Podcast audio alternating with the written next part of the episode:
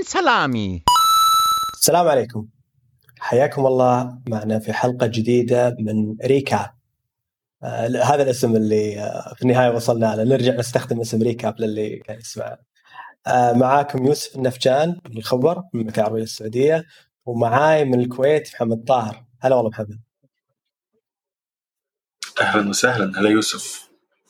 شو أخبارك؟ كيفك بعد الحلقة اللي فاتت؟ very good good to be back صراحة. وهالمرة صار عندنا اسم.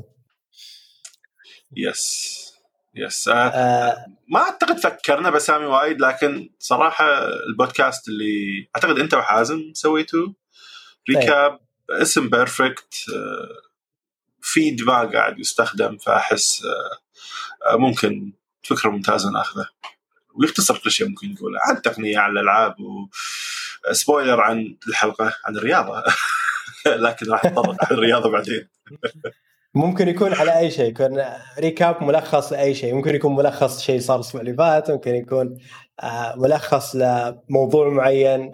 أعتقد اسم مناسب للشيء اللي إحنا قاعدين نسويه. مجرد قاعدين نجرب الحلقات هذه كيف وين تاخذنا. في النهاية كل هذا راح يعتمد على المستمعين اللي معانا. إيش رأيهم؟ فأعطونا رأيكم في التوجه اللي إحنا نبي ناخذه. ف يعني هل م... هل يعني بتشوفون في الحلقة هذه إيش اللي في بالنا؟ آه لأن بنتكلم عن مواضيع مختلفة. آه. واوريدي عندنا برضو أفكار على إيش بنسوي في الحلقات الجاية. فنحتاج منكم طبعا دائما آه feedback ولو عندكم أسئلة لو عندكم أي شيء.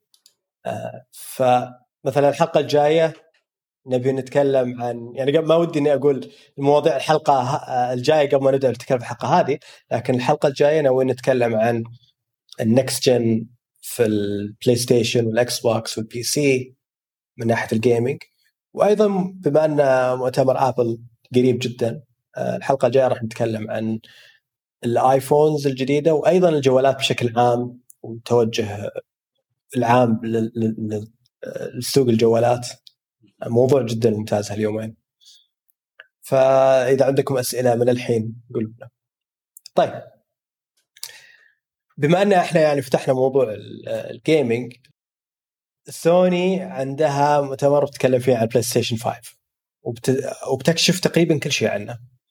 آه غالبا بشوفه live وبعطي بنعطي رأينا فيه وبعدين نتكلم بشكل عام عن ال Xbox whatever الاسم Series X Series S والأشياء اللي مسويها والكروت Nvidia الجديدة ومستقبل ال PC هذا هذا موضوع الحلقة الجاية. لكن برضو من الأحداث اللي صارت خلال الفترة الماضية هو نينتندو أخيرا سوت Nintendo Direct وأعلنت فيه عن Super Mario All-Stars الجديدة Super Mario 3D All-Stars والعاب طبعا ماريو الكلاسيكية الثانية وأشياء كثيرة. events لها علاقة بالعيد ال 35 لماريو بشكل عام. كنا عارفين عنه من قبل وتسربت أخبار عنه من قبل. هل هو قد اللي كنت تتوقع محمد ولا لا؟ أو تتمناه؟ أم...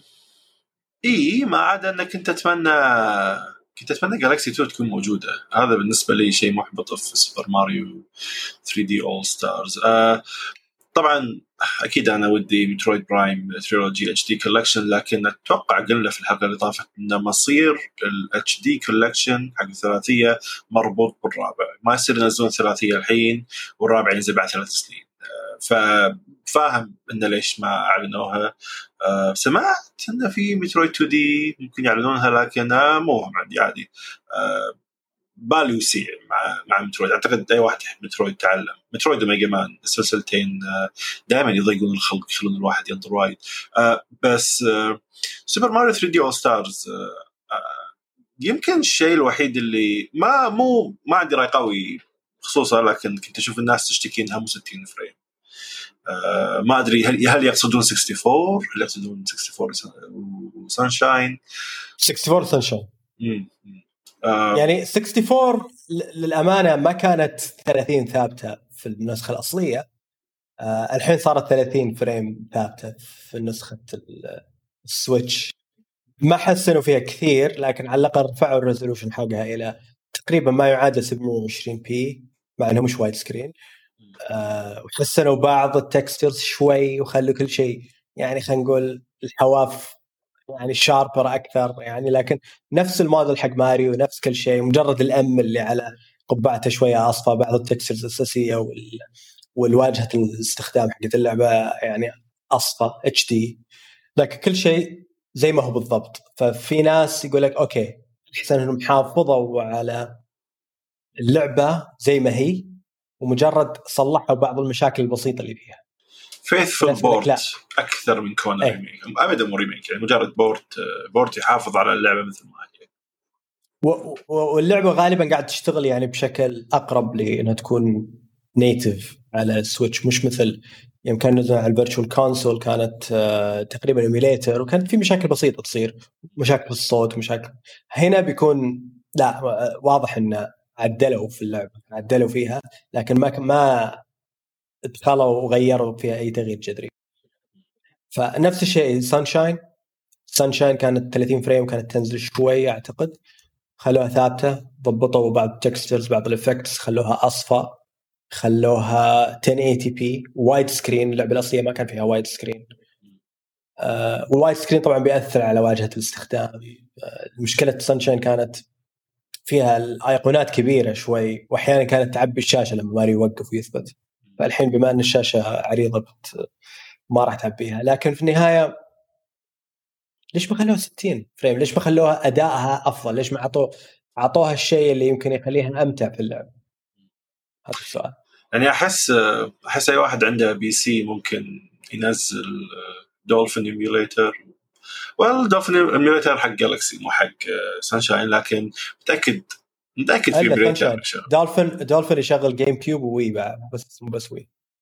أوه أوه okay sorry sorry. راح بالي على Sunshine لعبة 64 أنا أدري إن دولفين يشغل GameCube لأن قبل فترة نزلت Paper Mario The 1000 Year Door عقب ما فقدت الأمل إن نينتندو تنزل port. يمكن ينزلون على Switch لكن نزلته بس شغلته بغيت أشوفه و it's amazing ألعاب ألعاب ال GameCube إذا تبي تلعبها على Dolphin emulator تنزل لها texture packs وشكلها HD تطلع مختلفة تماما بشكل يعني حتى يمكن أفضل أفضل من لو تلعبها على ال Switch. راح تكون أفضل إيه.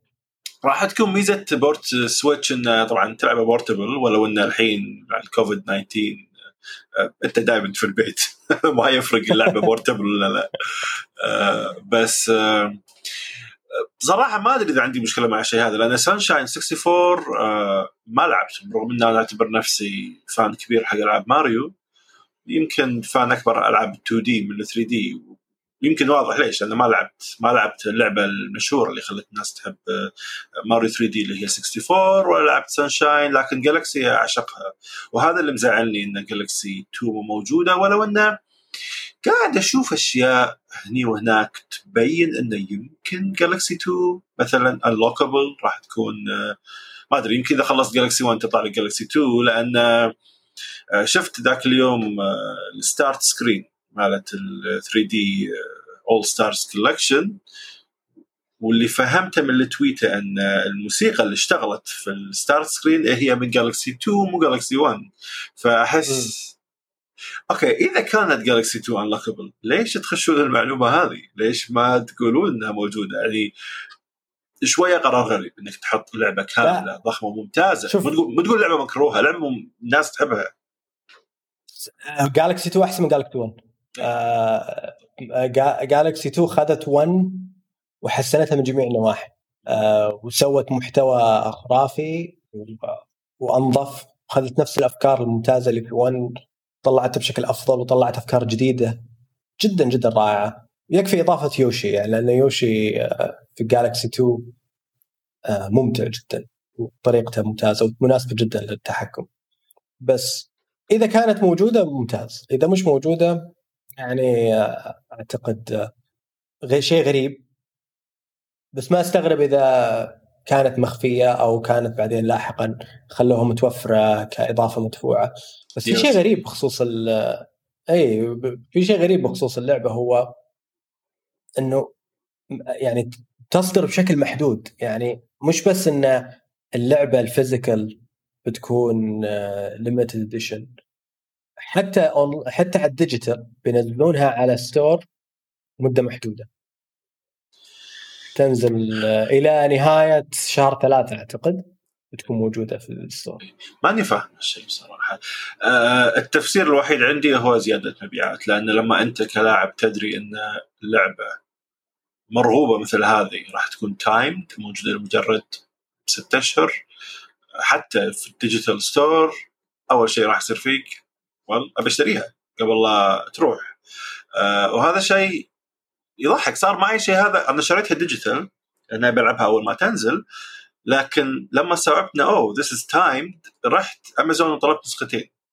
لأن ما أعتقد إني راح أفتح النسختين هذه ولا أعتقد إني راح أعطيها حق أحد لكن يمكن بعد 10 سنين 15 سنة it would be valuable هذا اللي تعلمناه ان أن أي لعبه يعني أحيانا تشوفها بألعاب Atlus مثلا بعض ألعابها ال niche المحدودة أن تشوف لعبة من أول نظرة لها تدري إنها لعبة okay هذه ما راح تبيع وايد آه، ما راح يسوي نسخ physical وايد فخلنا نشتري نسخة. يمكن هذا مو تفكيرنا إحنا العرب لكن هذا تفكير الأجانب غالبا لما يعني كانوا يتصيدون الألعاب اللي آه، يحسون إنه ما راح آه، يسوي منها نسخ physical وايد علشان بعد 10 سنين 15 سنة تقدر تبيعها بشكل زين. والحين نقدر نشوف في ألعاب على 360 PlayStation 3 من الحين أسعارها غالية بسبب انها تعتبر لعبة نادرة يعني. لكن إن تسوي شيء هذا مع لعبة ماريو تدري إن عليها أصلا إقبال مو طبيعي.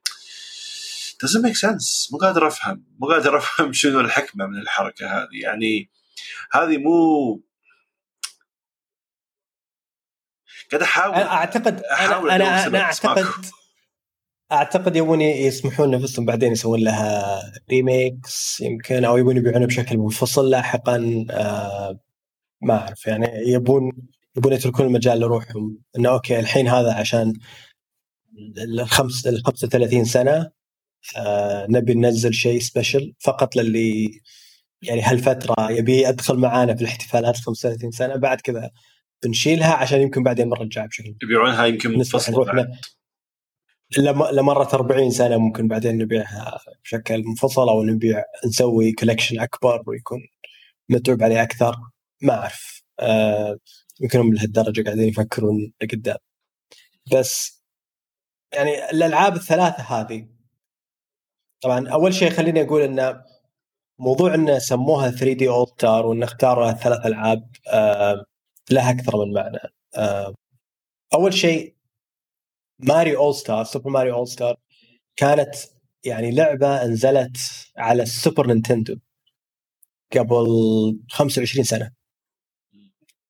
وكانت في كان فيها سوبر ماريو Brothers الأصلية وماريو Brothers 2 وماريو Brothers 2 اليابانية The Lost Level سموها في أمريكا. و3 وبعدين لاحقا آه سووا نسخة فيها ماريو World ف هذه كانت يعني لعبة الكل يذكرها بشكل إيجابي. آه الآن هي موجودة على فكرة نزلوها في نفس يوم ال Direct على نينتندو أونلاين. نينتندو أونلاين طبعا اشتراك ب 20 ريال 20 دولار في السنة يعطيك آه، إمكانية إنك تلعب أونلاين لكن في نفس الوقت يعطيك ميزات ثانية من ضمنها ألعاب كلاسيكية على النينتندو والسوبر نينتندو. لو تنزل ال application سوبر نينتندو بتلقاها سوبر ماريو All-Stars انضافت فيه. فجربت ترجع لها محمد ولا؟ آه لعبت 3 شوية. سوبر ماريو Bros 3 شوية. آه بس أنا كان عندي فضول شلون راح يكون شكلها. ما أذكر إذا نزلت اللعبة هذه في الوي Virtual Console آه على الوي Virtual Console آه ولا أذكر شكلها. واعتقد انها من الألعاب اللي كنت أقرأ عنها أو أسمع عنها وايد أكثر من إني ألعبها. يعني كنت أذكر إن الناس تقول النسخه الأصلية أفضل أو الموسيقى في النسخه الأصلية أفضل. آه، أدري إن آه، ال physics آه، في سوبر ماريو 1 واعتقد ال Lost Levels مو مضبوط نفس نسخة ال NES لكن اللي فهمته إن 3 و2 محبوبين يعني. لعبت 3 شوية ما كملت فيها وايد ودي أكمل لكن it looks nice يعني تخيل أنت يعني القفزة من إنه يكون عندك NES إلى سوبر نينتندو في الرسوم.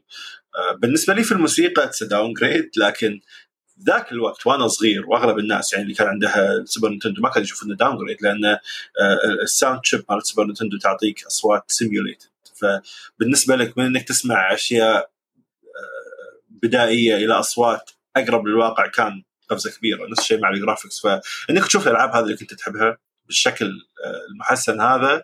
بغض النظر عن المستوى لكن كان متأكد كان شيء يحمس. أنا ما كانت عندي اللعبة وأنا صغير لكن لو كانت عندي بتفجر مخي لأن يعني كنا لعبنا ألعاب ماريو بشكل كبير. فهذه من الألعاب اللي ودي أرجع ألعبها بعد ما أخلص من حفنة الألعاب اللي قاعد ألعبها الحين. يمكن بعد ما أخلص زلدا ودي ودي. ولا مرة لعبتهم ولا مرة خلصتهم. أنت شنو رأيك فيهم؟ أحس أنت محلل. شوف سوبر ماريو All Stars الأصلية على وقتها كانت شيء شوي غريب. يعني الناس طبعا تتحمس والله ألعاب ماريو الأصلية كلها نزلت يعني مع بعض في package واحد. آه، أقدم لعبة فيهم سوبر ماريو Brothers على وقت نزول ماريو All Stars كان عمرها فقط I think أتوقع سبع سنين أو ثمان سنين. أقدم واحدة فيهم. ف وما سوبر ماريو 3 كان عمرها ثلاث سنين بس لما نزلوا ماريو All Star حركة غريبة. إي وإيش؟ عدلوا ال graphics حقها عدلوا ال art style بطريقة شوية تشوه اللعبة. يعني صراحة يعني ممكن يقول لك والله شكلها الحين 16 bit شكلها أجمل ال sprites يا ألوان أكثر لكن فقدت جزء من شخصيتها أعتقد. يعني هي حلوة كطريقة إنك والله تقول الناس اللي ما لحقوا على الألعاب الأصلية يلعبونها. بس ما كانت يعني اللعبة بعد كثير أتوقع بعد يمكن 11 مليون نسخة أو شيء زي كذا لكن ما كان يعني أنا أنا أحطها من أسوأ ال remakes في التاريخ يعني bold claim wow آه هي يمكن تكون طريقة جيدة إنك تستمتع بالألعاب القديمة وسهلة إنك تستمتع بالألعاب القديمة خصوصا إن The Lost Levels ما قد نزلت في أمريكا اللي هي ماريو الثاني الجزء الثاني من ألعاب ماريو على النينتندو الأصلي. بس كانت أصلا The Lost لعبة سيئة. أنا ما أدري شلون قرروا إنهم يأخذون واحدة من أفضل الالعاب في التاريخ ويسوون لها جزء ثاني بهالسوء. وأحييهم إنهم قرروا إنهم لما جاوا ينزلونها في باقي العالم cancel وها وخذوا لعبة ما لها علاقة اسمها Doki Doki Panic مش لعبة ماريو أصلا. غيروها بحيث تصير لعبة ماريو. ماريو Brothers 2 لعبة غريبة لكن أحبها. آه الماريو Brothers 2 USA. هي الخروف الأسود تحس مختلفة تماما عن كل ألعاب ماريو إلى الآن. لكن حلوة ومميزه وايد حلوة على فكرة يوم يوم يوم خذ يوم خذوا ال style حقها أو أو ال item حقها وحطوه في سوبر ماريو Maker 2 كانت إضافة رائعة. تحس fit. والشيء الثاني لو تلاحظ ماريو Maker وماريو Maker 2 لما خذوا style ماريو Brothers ماريو Brothers 2 3 كلهم خذوا style الأصلي حقهم في ال NES. ما خذوا الشكل اللي في ماريو All Stars نينتندو نفسها أعتقد ما تشوف ان ان إن الشكل وال graphics حق ماريو All Stars كان حلو. فهنا لما أجي أقول لك إن نينتندو قررت تاخذ 3D All Stars وتحافظ على الشكل الأصلي للعبة.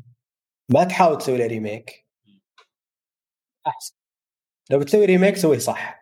لو بتسوي collection ثلاث ألعاب مع بعض وبتبيعها بسعر يعني آه، ما أعرف كم بس يعني آه، في النهاية هو الثلاث ألعاب مع بعض تحطهم في لعبة واحدة. سعر رمزي مهما كان إي لازم لازم يكون آه، في shortcut تاخذها فما راح تقدر إنك تعطي كل واحدة حقها صح. بهالشكل. صح فتبي تنزلها بعدين remake سوي كل واحدة لحالها وتعب عليها. موضوع إنهم حافظوا على الشكل أنا معهم فيه. بس ليتهم والله حسنوا الأداء شوية لو حاولوا يخلونها 16 60 frames آه 60 عشان تكون شوية أمتع وأسرع في اللعب. يعني اللعبة نفسها ما راح تكون أسرع بس سلسة أكثر. شوف أنا لما لما عصبت من زلدة هذا شيء راح أتطرق اتطرق بالفقره الجاية لكن لما عصبت من زلدة وصكيتها وقعدت أشوف شنو أشياء ثانية أبي ألعبها على الويو آه لقيت إني شاري سوبر ماريو 64 وهي لعبة ولا مرة لعبتها. ف وأنا ألعبها أذكر إني لعبتها على ال DS لكن ما وصلت فيها وايد. وأنا ألعب نسخة ال Wii U آه، أدري إن الكاميرا كانت إنجاز كبير وقتها لكن إنك تلعبها الحين شيء وايد challenging بالنسبة لي كانت صعبة بالذات حق شخص أول مرة يلعب سوبر ماريو 64 ومن المرحلة الأولى عصبت وصكيت اللعبة. يمكن لأني أنا جاي من إني معصب من زيلدا ففرغت عصبيتي بماريو 64 آه، أعتقد إني يعني بعطيها حقها لما ينزل 3D All-Stars collection أعتقد أعتقد تاريخ 16 بعد كم يوم ال weekend هذا. آه، أعتقد 18 ما كنت غلطان بعد 50 اي اي في ال weekend. فراح أبدي فيها مع انه ودي أبدي في Galaxy لأن Galaxy Galaxy هي لما خلصتها استوعبت إنه أوه أنا ممكن أحب ألعاب ماريو 3D لأن كان عندي كان عندي تصور إن أنا بس أحب ألعاب ماريو 2D ما أحب ال 3D و Galaxy غيرت شيء هذا ف ودي ألعب 64 لأن الناس ما تحبها من فراغ يعني. نفس ما إن الناس ما تحب Galaxy من فراغ فأدري ما يعني شفت شيء. شوف مو بس أنا أنا أعتقد سوبر ماريو 64 يعني من أفضل الألعاب في التاريخ وإلى الآن ممتازة. ليه؟ طبعا ليش من أفضل الألعاب في التاريخ؟ لأنها أول لعبة علمتنا إيش ممكن تسوي ب 3D.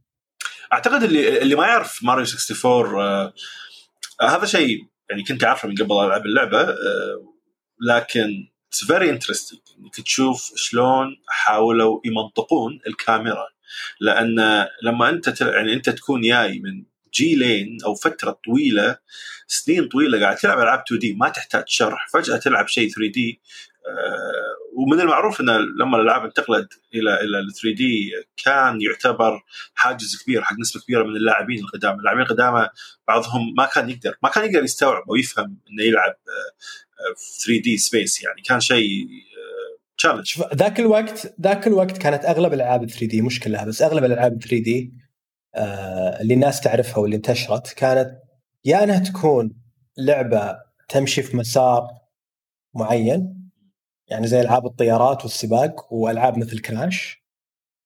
آه، هي 3D لكنها تمشي في مسار ثابت وواضح الحدود حقتك. أو إنها تكون لعبة بطيئة جدا.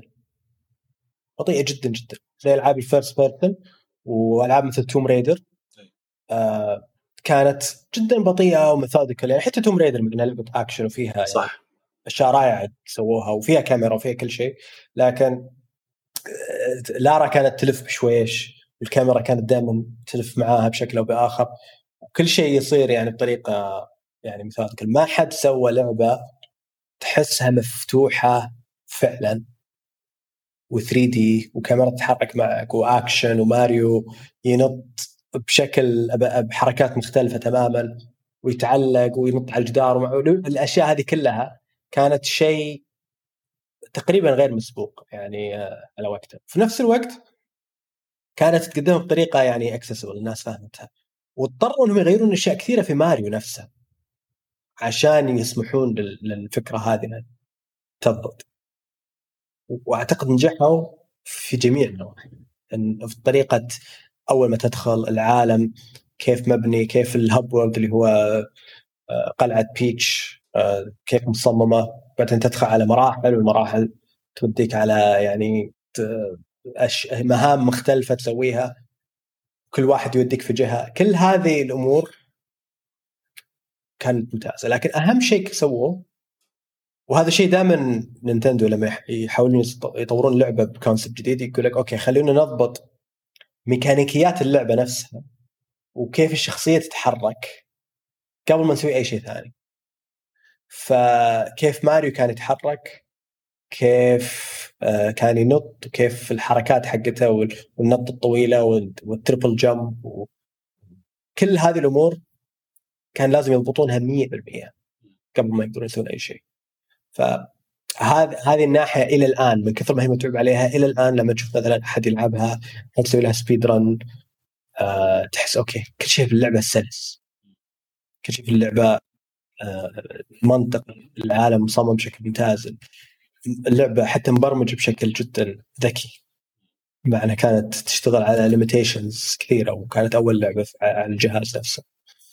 فعشان كذا أقول لك يعني اللعبة هذه إلى الآن ممتعة في اللعب للي يعني يجرب. أول شيء طبعا أجلس حوس في في في الحديقة اللي قدام القلعة. حاول تتعلم عن حركات ماريو كيف يتحرك كيف يسبح كيف ما أعرف إيش. وبعدين حاول تدخل وتطبق اللي تعلمته. هنا آه، على فكرة آه، يمكن يمكن ما ما كملت نقطتي لأن دخلت بفرعية آه، شلون الناس بعض الناس كانت تنفر من 3 دي لكن حبيت الطريقة اللي منطقوا فيها الكاميرا وهي أن يتبعك نسيت اسمه المخلوق اللي يكون على غيمه. طول لاك لاكتو. امم امم لاكتو. طول الوقت وراك وهو على غيمه كأنه هو المصور حق المغامرة مالتك.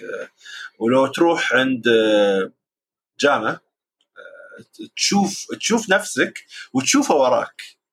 كانه يقول لك إنه يعني يحاول يوضح للاعب إن الزاوية هذه اللي أنت قاعد تلعب فيها كأنك أنت قاعد أنت كأنك قاعد تشوفها من وجهة نظر المصور هذا. يعني اضطروا إنه يعطونها هدف ومنطق وإن عندك كاميرا يعني أنت تقدر تتحكم كاميرا ماريو أو أو أو وجهة أو ال field view مال ماريو أو لاكيتو. ف متأكد فكرة عبقرية. إي إي. فكرة يعني يعني آه، إن من بداية اللعبة أول ما تشتغل اللعبة أصلا أنت تشوف رسالة بيتش لماريو وتقول له تعال آه، عندي في القلعة بعدين يجيب لك الصورة على لاكيتو وهو ينزل وشايل الكاميرا معلق الكاميرا من السنارة حقته وبعدين تجي وتدخل وينزل وتدخل الكاميرا فيه بعدين يجي ويدور ماريو بعدين ماريو يطلع من ال pipe تبدأ المغامرة كذا كذا بدت ف منطقية تماما كانت وصلت للناس فكرة إيش هي لعبة 3D أصلا. يعني أنا أقول لك يعني من كثر ما كان الموضوع جديد بالنسبة للناس اللي كانوا أول مرة يشوفون لعبة 3D أو 3D مفتوحة بهالشكل لأني شفت ألعاب 3D من قبل كن يعني كنت دائما لما أوري الناس اللعبة على وقتها كانوا يجون عند التلفزيون بعدين يحاول إنه يطالع من جنب يحاول يشوف على جنب إذا يقدر يطالع الأشياء الثانية. ما مش مستوعب فكرة إنه okay هذه اللعبة مرسومة ب 3D graphics آه يعني هذا هذا الموضوع إنه موضوع إنك أنت أنا لأني شغلت اللعبة وشفت الكاميرا فهمت إنه okay أنا ما أقدر إني ألف راسي على التلفزيون عشان أشوف اللي على اليمين أو اليسار لكن أقدر ألف الكاميرا. okay أقدر ألف لاكتو عشان يوريني اللي هناك. فوصل لي الفكرة بشكل جدا بسيط. لأني شغلت اللعبه وشفتها بعدين فهمت. على طول. فكانت شيء جديد شيء غريب. آه، والحين خلاص الحين هو الطبيعي في الجيمنج آه، ان كل الألعاب تقريبا 3 دي كلها تحكم كاميرتها وكل الأشياء هذه. أبيك تشرح لي الفرق بين 64 وجالكسي لأن أنا لما لعبت اوديسي أنا م. أعتقد من الناس القلة اللي تكره أوديسي. ابدا ما أحب فيها ولا شيء. ما حبيت ولا دقيقة في اللعبة. وكنت دائما أسمع من اللاعبين إن أو من ال fans يعني إن أوديسي تتبع أسلوب 64 ما تتبع أسلوب جالكسي ولكن في ناس قاعد تقول إن أصلا 64 مختلف عن أوديسي. آه إن 64 عبارة عن مرحلة نوعا ما sandbox ي لكن هي مرحلة ثابتة فيها نجوم تدورها وفيها نهاية بينما اوديسي عبارة عن sandbox كبير يشبه سانشاين أكثر من إنه يشبه 64 فودي لو تكلمني عن الفرق بين الثلاث ألعاب هذه لأن أحس ألعاب 2D نوعا ما يشبهون بعض. فيهم اختلافات واضحة الأول والثاني والثالث لكن نوعا ما يشبهون بعض. لكن أحس ال 3D ما هم continuation لبعض. أحس 64 مختلفة عن سانشاين مختلفة عن جالكسي آه، شوف آه، طبعا ماريو 3D وماريو 2D مختلفين عن بعض. ما عدا ماريو 3D World صح. 3D Land اللي هم خذوا ال 2D وحولوه ل 3D يعني خذوا فكرة ألعاب ماريو 2D وبنوها بشكل يعني تقدر تقول إنها أقرب إلى كراش بانديكوت من إنهم إلى ماريو 64 وماريو سانشاين فهذا هذول الألعاب اللي جيت أقول ألعاب ماريو 3D أنا أقصد 64 وجالكسي واوديسي وسانشاين آه هذا اللي أتكلم عنهم ألعاب ماريو 3D آه خذوا أكثر من توجه مختلف. سانشاين أخذت فكرة 64 وسعتها طبعا في نقاط كثيرة سلبية في كيف وسعوا الفكرة وليش اختاروا عالم واحد تقريبا.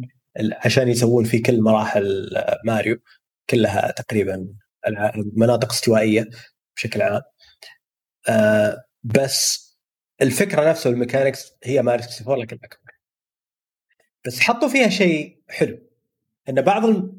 في كان في مراحل تحديات في ماريو سانشاين هي ال prototype كانت حق ماريو جالكسي يعني basically يشيلون من ماريو ال accessory حق الفلد اللي في ماريو سانشاين اللي يخليه يطلق الموية يخليه يطفو بالموية على فوق الأرض شالوه منه ويقول لك يلا حاول إنك تمشي على هذه الأشياء اللي تطفو في الهواء وتوصل للنهاية عشان تأخذ ال shine اللي هو النجم.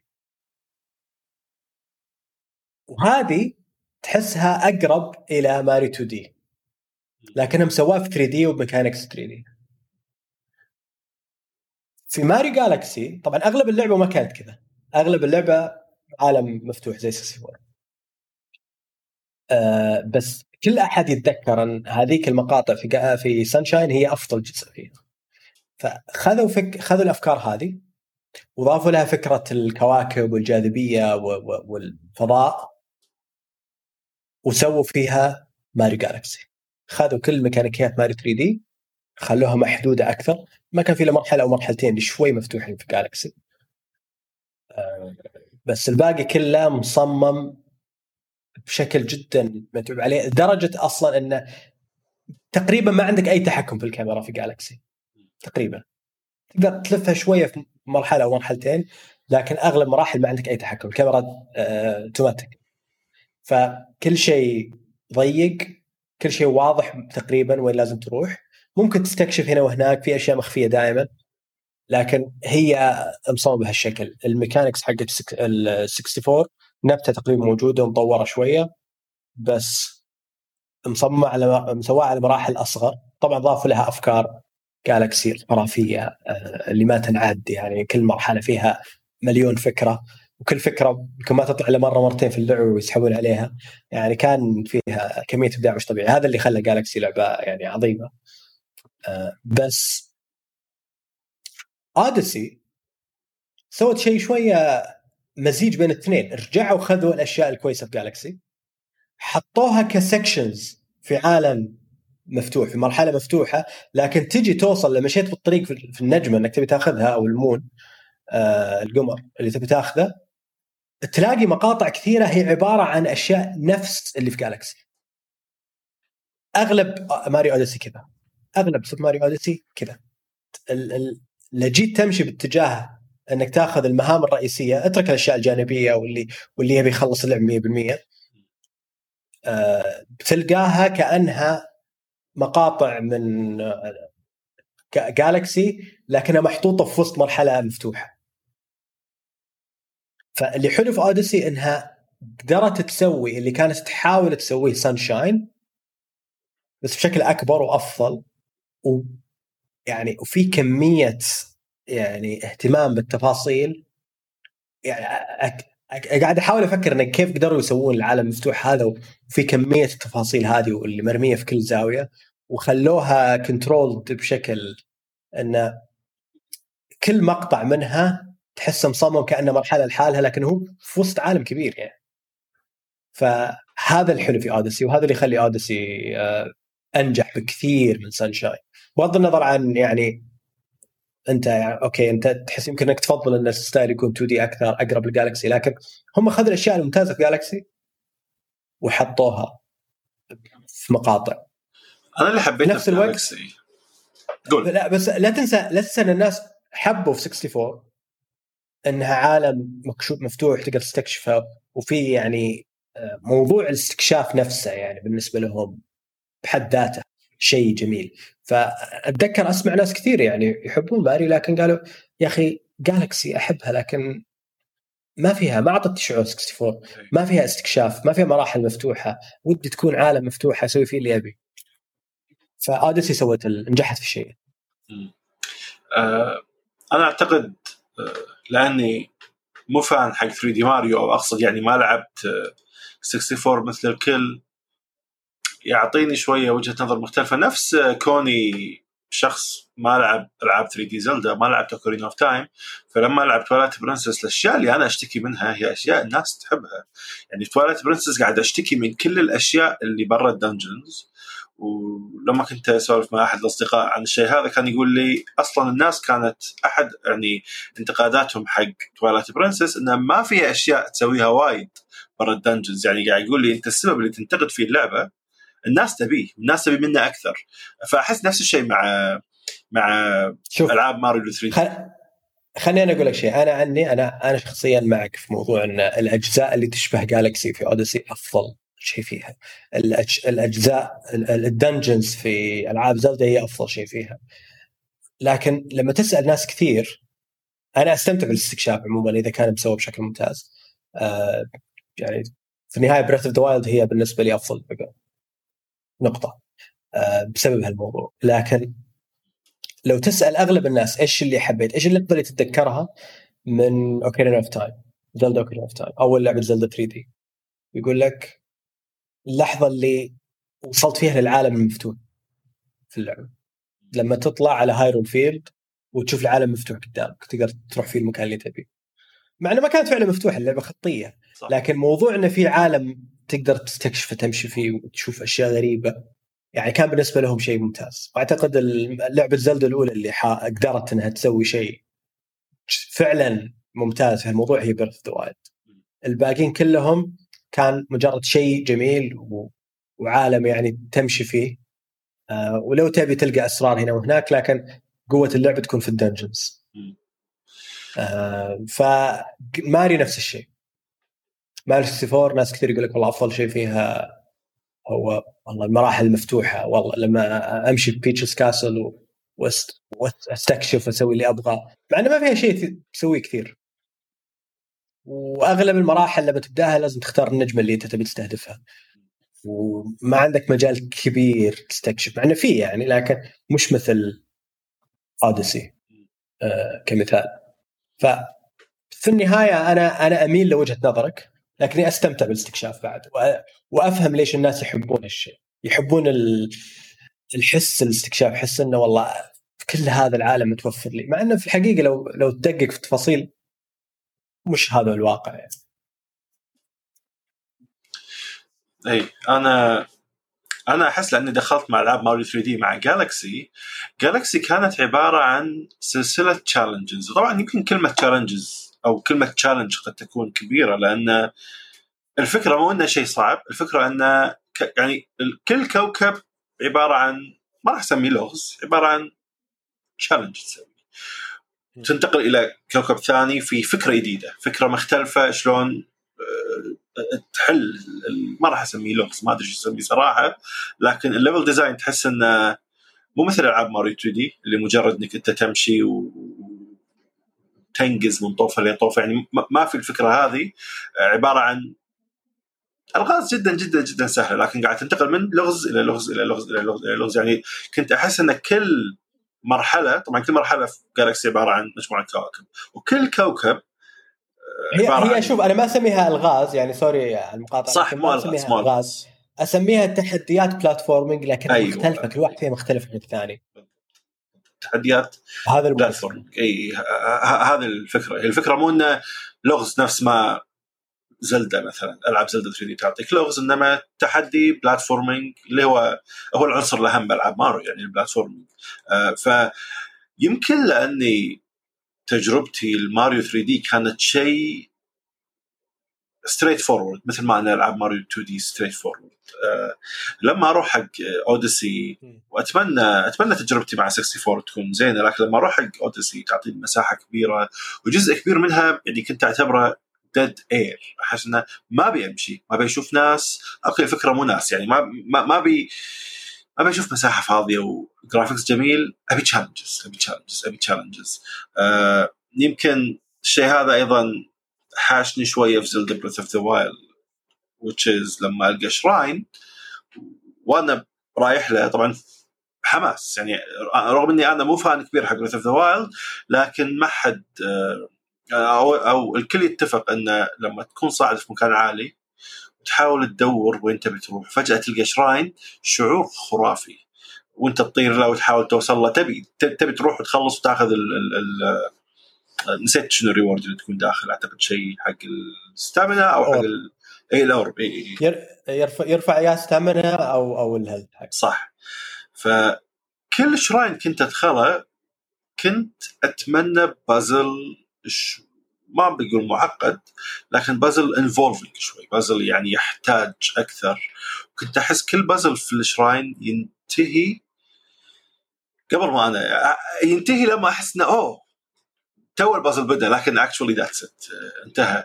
لأني كنت أستمتع في حل الألغاز البسيطة هذه أكثر من الاستكشاف. فأحس يمكن هذا مجرد آه، تفضيل شخصي إن أنا أفضل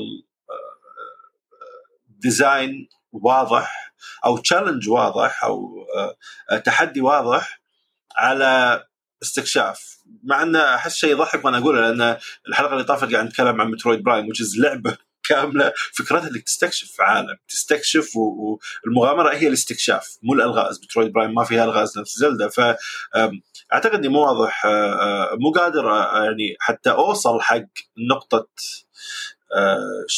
الإشكال عندي مع ماريو Odyssey. يعني أقول لك أقول لك أنا أنا أقول لك مكان كبير لكن أنا أنا احب أحب Metroid Prime يعني فشنو مشكلتي بالضبط؟ أنا احس أنا أحس عندي مشكلة أعتقد مو قادر أوصل لها. يمكن بالنسبة لك المكان لما يكون مفتوح تماما ومش محكوم مثل ألعاب مترويد. يعني هو صحيح إن مترويد هي عن الاستكشاف لكن كل غرفة كل يعني كوريدور في مترويد متعوب عليه وفي أشياء مخفية غالبا و... و... ومدروس وتفتح تفتح الطريقة ولازم ترجع له بعدين ممكن. فتحس إنه very tightly design مرة يعني محكور. بتصميم واضح. حتى لو ما أنت حتى لو ما عرفت إن okay ما عرفت إيش لازم تسوي الحين بتعرف إنه okay هذا المكان أنا بقدر أسوي فيه شيء بعدين.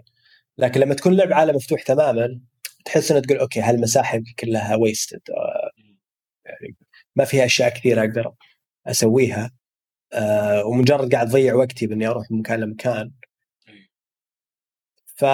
فانا أختلف معك في بعض الألعاب وأتفق معك في أغلب الألعاب. أغلب الألعاب العالم مفتوح أنا معك.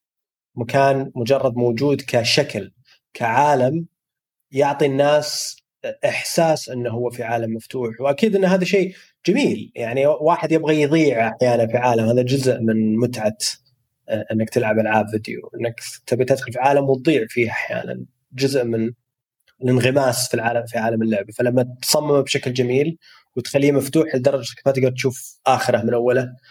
آه لها قيمة معينة عند ناس كثير.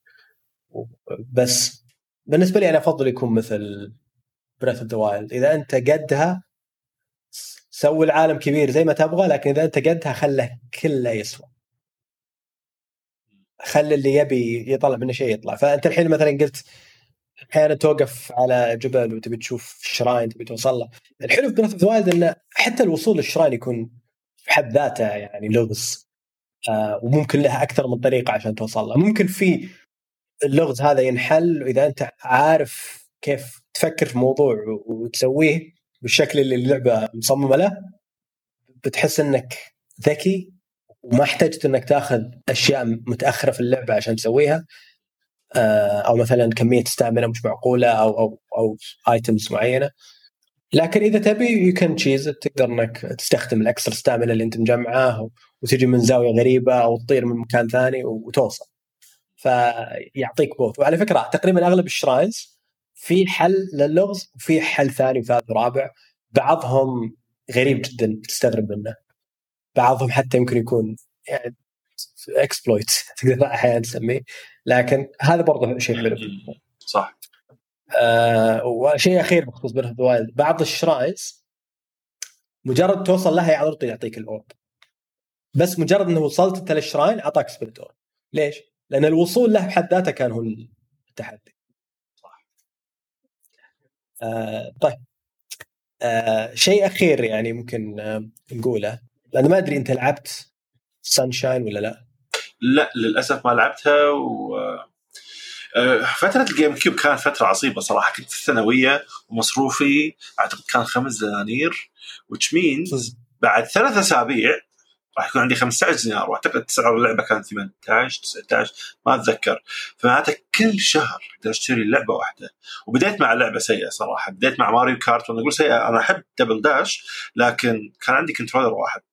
فتعرف اللي أوه. لما أجي الشهر اللي بعده يصير القرار هل أبي أشتري controller عشان أعيد نفس اللعبة اللي قاعد ألعبها شهر ولا أشتري لعبة جديدة فكنت أشتري لعبة جديدة؟ واللعبة الثانية اللي شريتها أيضا لعبة سيئة تلعبها بروحك سماش مع إن Smash Melee يعني single player فيها طويل إذا تبي تلعب مع كل الشخصيات لكن اعتقد وقتها مخي. كنت أفكر إنه okay خلاص اللعبة ليش أبي أعيدها بشخصية ثانية؟ ف آه، ما لعبت Sunshine لكن طبعا الذكرى الأكبر مع ال GameCube كانت Metroid Prime لكن أيوه لعبت Eternal Darkness ولا لا؟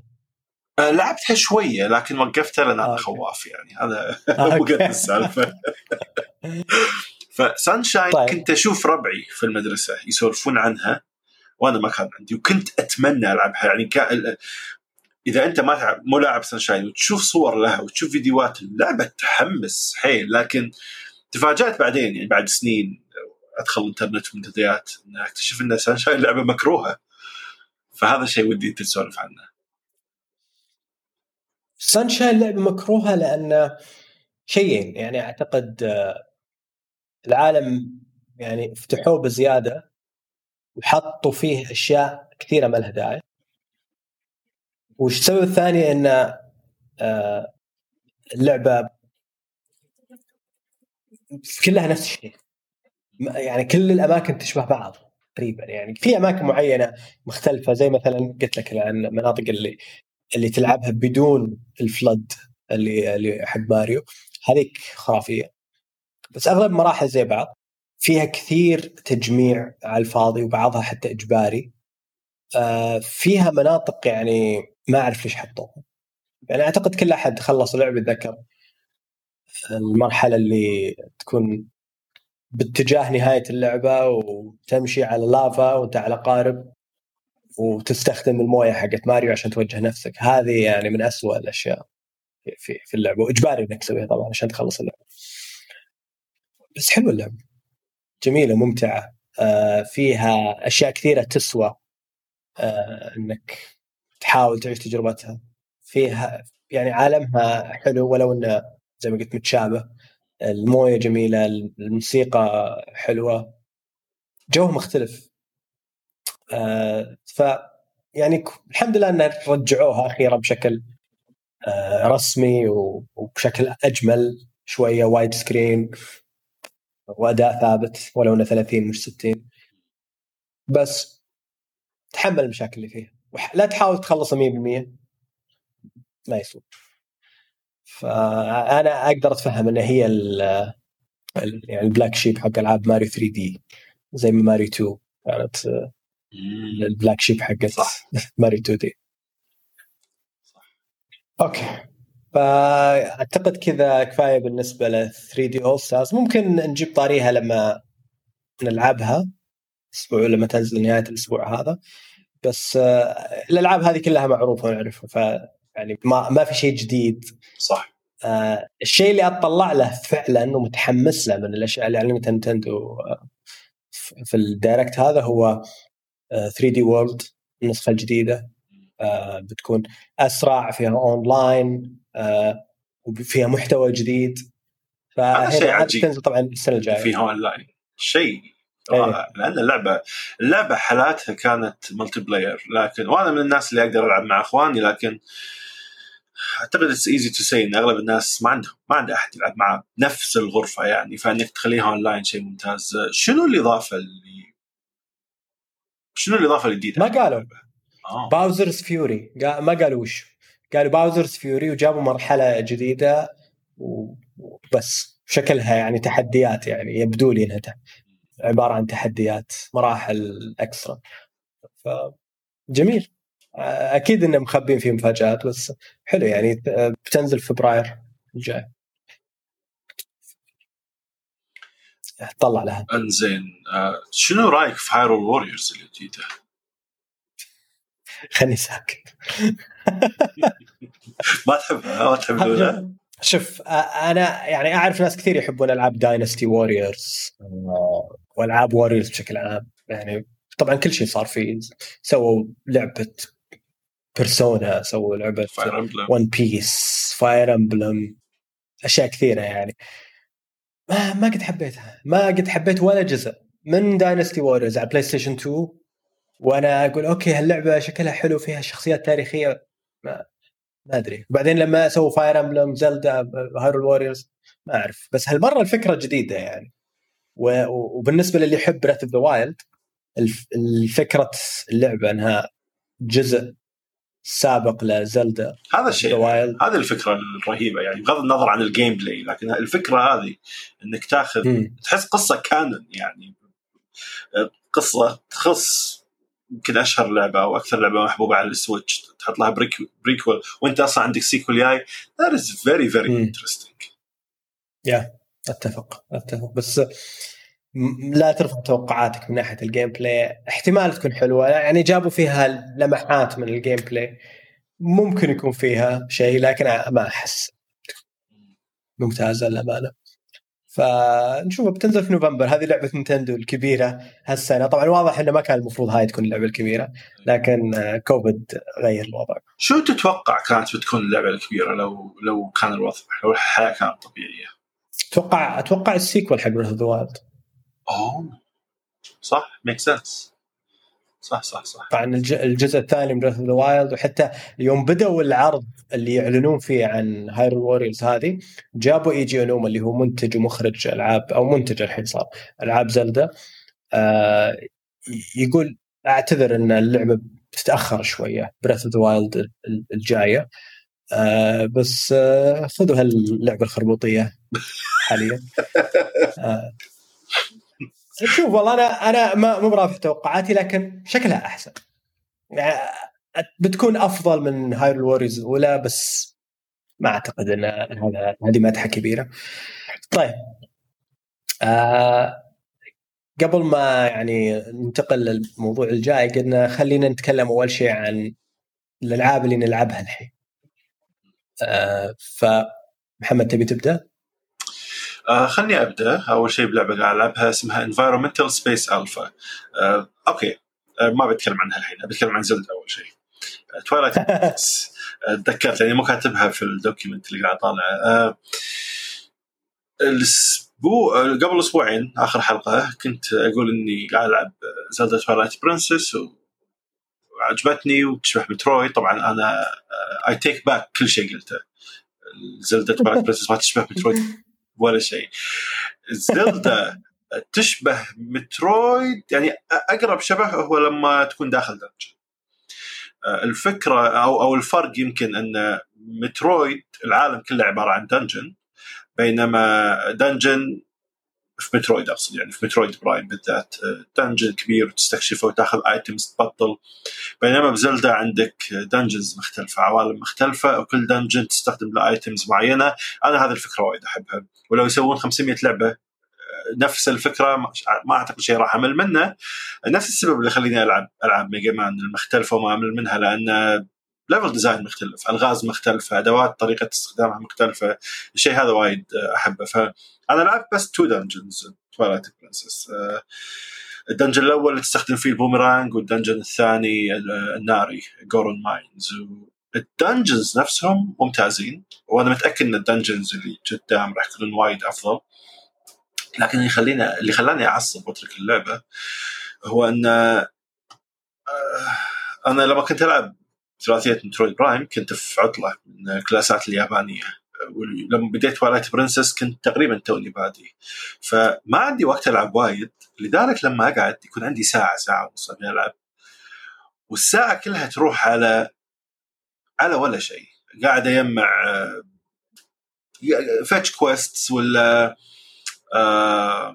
escort quest escort اللي هو آه، مهمة إنقاذ. يعني هذا نوعا ما مهمة stereotypical موجودة في نسبة كبيرة من الألعاب القديمة بالذات. إن الطريقة أحس أنا أشوفها لتمطيط اللعبة لكن أعتقد يمكن fans زلدا مو بس fan زلدا يعني أي واحد يحب اللعبة راح يشوف إنها مجرد مهمة مجرد آه لون مختلف. اللعبة تبيك تلعب جزئية وأنت راكب على حصان وفي آه، في جول معين لازم تسويه لازم تنقذ العربة اللي قاعد تحميها لازم تطق الطيور لكن لما يكون عندي ساعة واحدة بس ألعب قاعد أستوعب إن زلدا تجربتها مختلفة تماما عن مترويد، مع مترويد أقدر ألعب ساعة واحدة، الساعة هذه تكون متخمة بالأشياء اللي تصير. يعني items آخذها، أشياء أستكشفها. بينما زلدا لأني أنا شخص بس يبي يلعب ال dungeons فالعالم ما أستمتع فيه آه، ولا شيء أستمتع فيه في اللعبة برا ال dungeons. آه، يمكن في شيء الناس كانت تكرهه اللي هو لما تخلص من dungeon تروح حق مدينة جديدة مدينة تكون في الظلام تلعب بال wolf وتجمع ال tears of light هذا ما كان مزعج بالنسبة لي لأن ال tears of light كانوا كأنهم platforming challenges يعني عندي مدينة فاضية وقاعد أحوس فيها وأجمع ال ال ال الأشياء هذيلا ما كان شيء مزعج بالعكس وأنا وايد أحب التحكم في ال wolf أحب الفكرة أحب شخصية ميدنا لكن ال gap الكبير بين dungeon و dungeon يعني بين dungeon الأول والثاني ما كان وايد. بين dungeon الثاني والثالث اللي أنا ما شفته كبير. يعني صرت أقعد تعرف اللي ثلاث جلسات على أيام مختلفة يكون عندي وقت فراغ أقعد ألعب. واكتشف إنه okay هذه ثالث جلسة أنا للحين ما خلصت الحشو اللي موجود بين dungeons فأنا أحس لو العاب زلدا 3D طبعا بكمل فيها. دقيقة سؤال ليش ليش ما خلصته؟ إيش اللي خلاك ما تقدر تخلصه؟ وقفت عند المكان اللي انت تكون على حصان وتسوي اسكورت حق العربة الثانية. آه وطبعا آه انت على حصان بالتالي الأعداء أيضا على حصن. وعندهم آه أسهم نارية فيطلقونها على العربة، العربة عندها عداد إنها تشتعل فطريقه إنك توخر النار تستخدم البوميرانج على العربة which is annoying. لكن أيضا في طيور الطيور يقطون أعتقد متفجرات فلازم عدت المكان يعني أنا تركتها لأني مت ثلاث مرات ومتنرفز انه يا أخي section خايس. أبي بس أخلصه ومو قادر أخلصه. أه ونوعا ما فهمت شلون لكن كنت أتنرفز. فهني أنا عصبت وخلاص تركت اللعبه لأن قاعد أحس إنه قاعد تتحداني بجزء أنا أصلا كارهه حيل. يعني ما قاعد أخسر عند رئيس قاعد أخسر عند جزئية بالنسبة لي حشو لا أكثر. فأنا هني عصبت وخلاص تركت اللعبة. تركت اللعبة ولهيت بأشياء ثانية اللي خلتني ما أرجع لها. أبي أرجع لها بس لأن الهايز في اللعبة اللحظات الحلوة جدا رائعة. يعني رغم إني ما لعبت إلا دنجنين لكن الالغاز الغرف الاستكشاف داخل ال dungeon شلون تبدي تبطل الغرف على بعضها وتاخذ كل شيء شيء وايد ممتع وايد وايد وايد ممتع. وقادر أشوف انه أنا أنا يعني بالنسبة لي يعني طبعا المقطع اللي قاعد أتكلم عنه ال escort mission هذا جزء قصير في اللعبة. يعني حتى كنت ناسيه لين ما أنت قلت لي عنه. هو يمكن خمس دقائق. إي أنا لعبته ساعه كامله وكلها وكلها هذا المشكلة آه هو لأنه يجيك game over إذا ماتوا ويجيك game over إذا أنت مت فعندك أشياء كثيرة لازم تسويها. فعشان كذا أنا يمكن لو بس تحاول إنك حتى لو تلقى أحد يخلص لك إياه لأن اللي بعده ممتاز. والأشياء حتى الأشياء اللي بين ال dungeons رحت راجعته على فكرة بعد ما شفتك تقول إنه ما ما قدرت تكمل الأشياء اللي بين ال dungeons أحسن بكثير. آه لاحقا. يعني فيها مهام كذا set pieces يعني ما فيها طبعا fetch fetch quest نفس الكثر ولا فيها escort mission نفس الكثر. أغلبها أشياء يعني progression تروح تفتح شيء تاخذ شيء يفتح لك شيء ثاني وما أعرف إيش وتكلم شخصية وما أعرف يعني كل هالامور عادية يعني. وال dungeons نفسها تسوى أنا أعتقد انت يمكن أكست على اللعبة خلاص بس لا لا إذا أبي أرجع ألعبها أبي أرجع ألعبها بس لأن الناس اللي اثق برأيهم ورأيهم مهم بالنسبة لي يفهمون أنا شو اللي أحب بالألعاب عموما قاعد يمدحوا لي ال dungeons اللي يعني اللي أنا لعبته اللي عاجبني حيل هذا أصلا ما يذكرونه.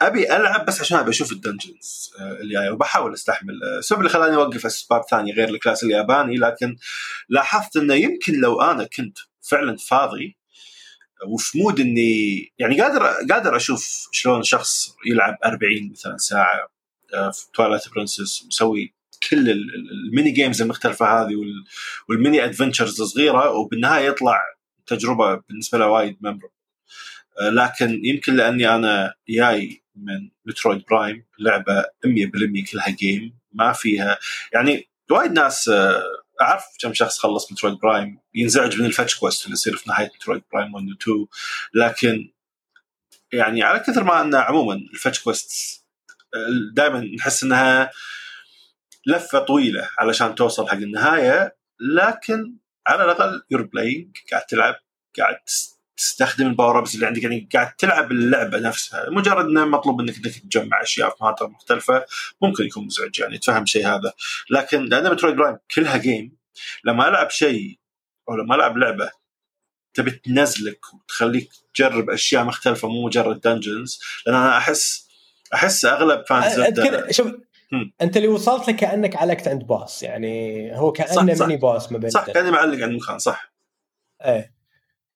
أحتاج بس هو أنا أنا أتفهم الموضوع بس لأن شوف موضوع ال... you push through ال lock-on system يعني ضبط أمورك فيه I think you're you're good بتضبطه يعني تقدر إنك تمر.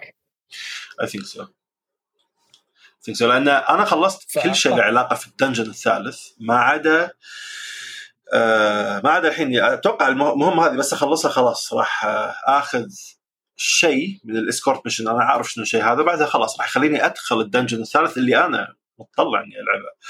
ف hopefully راح ألعبها قريب. أه لما وقفتها صرت ماني عارف شنو ألعب جربت أشياء مختلفة. جربت كابتن ماجد لكن راح أتكلم عنها بعدين معاك. لكن أه لعبت لعبة اسمها Environmental Space Alpha. موجودة على ستيم المطور قاعد يشتغل على الجزء الثاني هي لعبة metroidvania أه metroidvania straightforward خلينا نقول. أه توني عقب ثلاث ساعات من اللعبه أتوقع اللعبة كلها خمس ساعات يمكن لكني لعبت ثلاث ساعات توني لأول مرة أوصل عند dead end يعني يصير فيني أوه شو أسوي الحين؟ يمكن لو أشغلها اليوم راح أتذكر أو أو راح تولع لمبة فوق رأسي راح أتذكر شنو أسوي في آخر power up خذيته لكن اللعبة for the most part straightforward كل ما تاخذ power up تقريبا تقول لك وين تروح ولعبة شكلها جدا يعني بسيط و outdated لدرجة ان أول مرة لعبتها أنا لعبتها بسبة نصيحة من أحد الأصدقاء. أول مرة لعبتها كانت turn off بالنسبة لي ما أدري ليش. قاعد أحاول أتذكر شو اللي ما كان عاجبني فيها. لكن شكلها جدا جدا بدائي. آه مو مثل Hollow Knight مثلا مو مثل الألعاب هذه اللي تحس ان عالم rich مع إن اللعبة ك mechanics و gameplay power ups و bosses بالذات ال bosses وايد حلوة very entertaining very fun لعبة metroidvania قصيرة وممتعة so far آه و خلتني أحس العاب metroidvania فيها شيء وايد أحبه اللي هو you're playing all the time طول الوقت أنت قاعد تلعب. ما قاعد تمشي في جزئية فاضية آه لكن يمكن الوجه الآخر من العملة هو إنه مرات راح تضيع.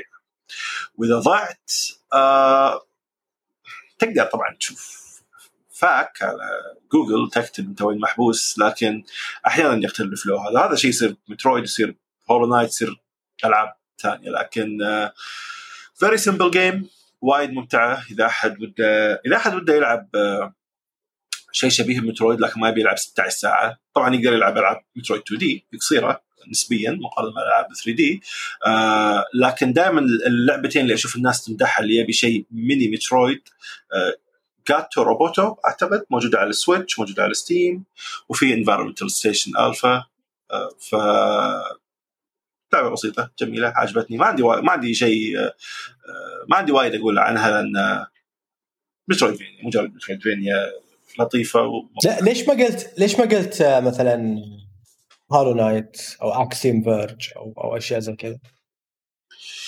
آه شوف أنا ما لعبت Axiom Verge يمكن هذه غلطة عندي لأن هي أكثر الألعاب اللي كانت كانت الناس تتكلم عنها قبل لا يصير ال metroidvania boom. الحين كمية الألعاب اللي تشبه Metroid وايد بينما لما طلعت Axiom Verge ما كان في شيء يشبهها وما أدري ليش ما لعبتها.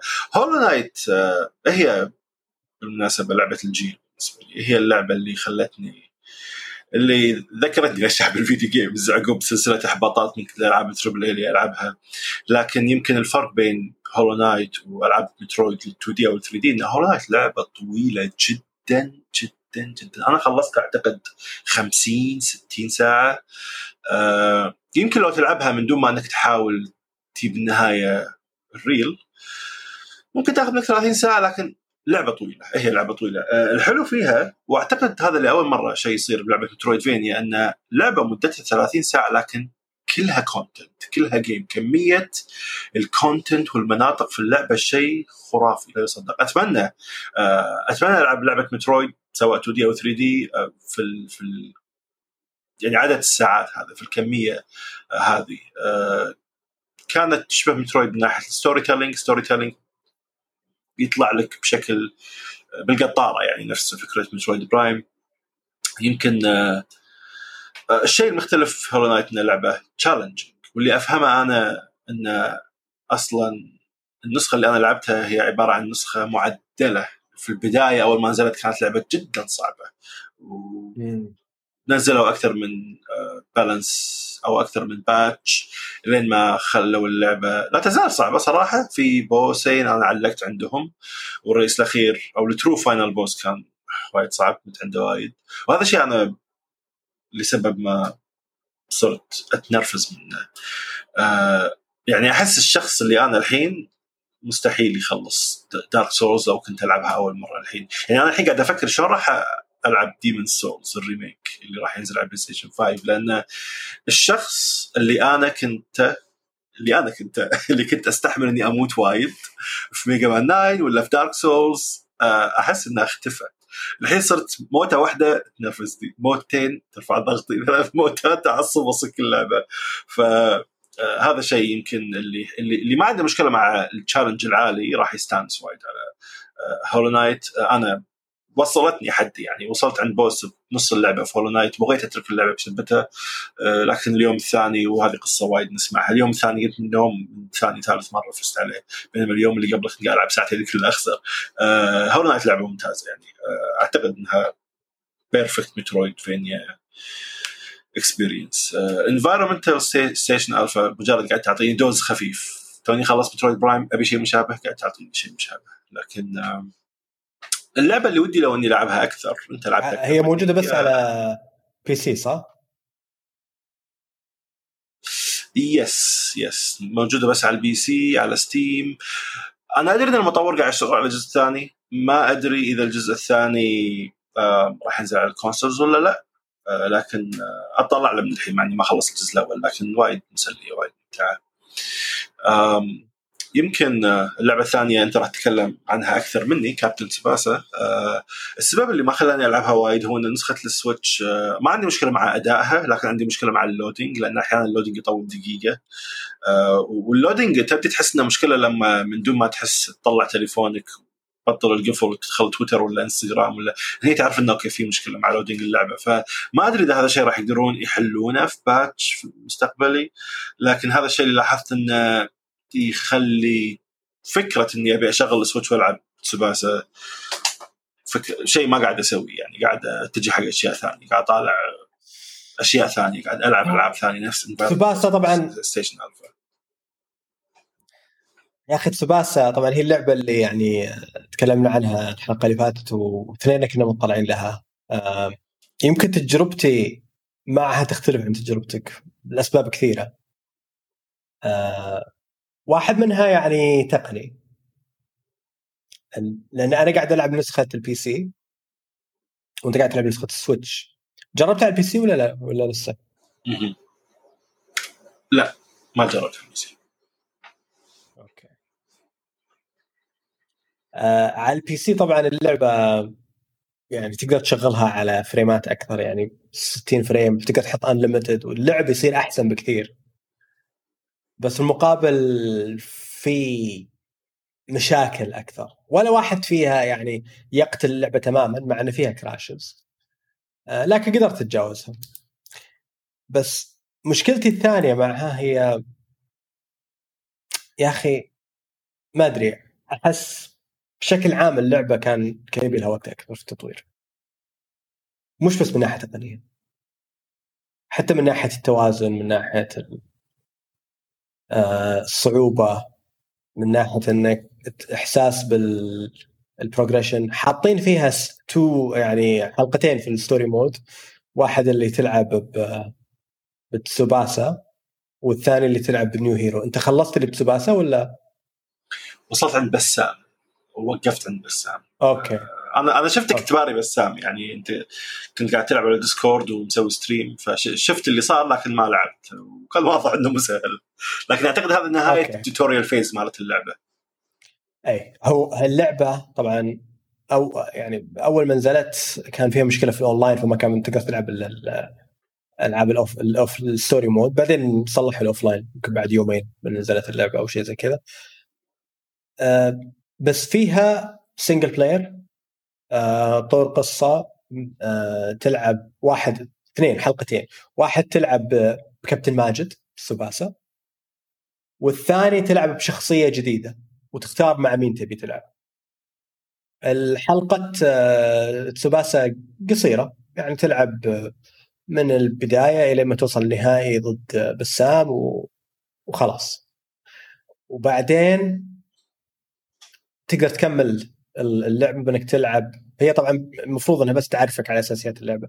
بعدين تقدر تكمل مع حلقة النيو هيرو اللي هو أنت شخصية أنت تصممها وتسميها و... وتبي تركز على أي مركز يبي يلعب والأمور هذه كلها. وتختار يعني أنت مع مين تبي تبدأ؟ تبي تبدأ مع فريق بسام مع فريق كابتن ماجد ولا مع فريق مازن؟ آه وبعدها تقدر تطور نفسك ترفع قدراتك في الأشياء اللي أنت تبيها. في مهام معينة في كل مباراة المفروض إنك تسويها. بس آه كلمه تكمل طبعا كلمه تطور. وفي في كذا في كثير systems على والله صداقات مع لاعبين ثانيين. بس النهاية هي مباريات تلعبها. ما في محتوى ما بين المباريات تقدر تركز عليه. آه كلها ونفس ال story mode الأول مال كابتن ماجد لا لا لا في الإضافات اللي قلت عنك قبل شوي اللي system عشان تطور نفسك system عشان تسوي صداقات مع لاعبين ثانيين وكل واحد يعلمك حركات تقدر تسوي customize لك ولفريقك يعني وغير أصلا option إنك أنت تختار مع أي فريق تبي تصير. صح. يعني تبي أنت تصير آه، يصير مازن خويك أنا اخترت مازن. آه، ولا تبي مع ماجد أو أو بسام. آه، فكل هذا يفرق. بس يا أخي اللعبة فيها يعني تكرار كثير. لو تكرر نفس الحركة ونفس الستايل في كل مباراة بتفوز. ما فيها ذاك الإبداع. فيها محتوى هذا اللي أكثر شيء عجبني في اللعبة.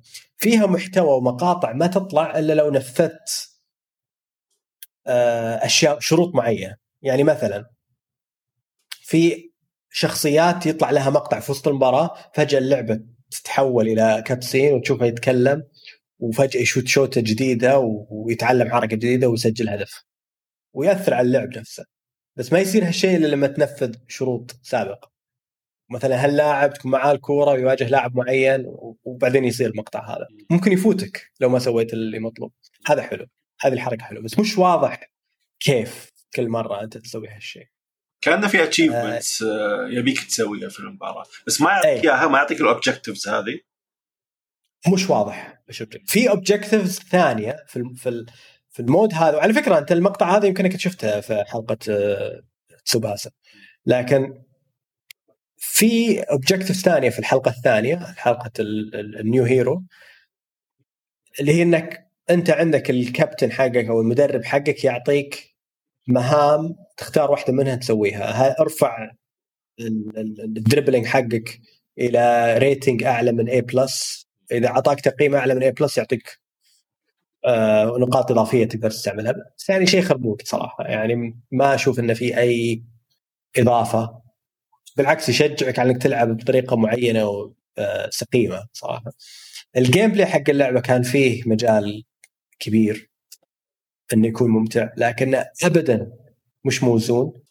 آه، مش واضح أحيانا آه، بالنسبة لي على الأقل التوقيت كيف طريقته. طبعا ما يساعد إنه في bug على نسخة ال PC. إذا أنت حطيت اللعب أسرع من 60 frame أو أسرع من 30 frame يصير التوقيت أحيانا مضروب. إلى الآن ما صلحوا المشكلة هذه. إذا حطيت اللعبه full screen أشياء كثير تصير مضروبة. إذا إذا حطيت ما أدري حتى ال resolution فوق شيء معين تصير في أشياء واجد مضروبة.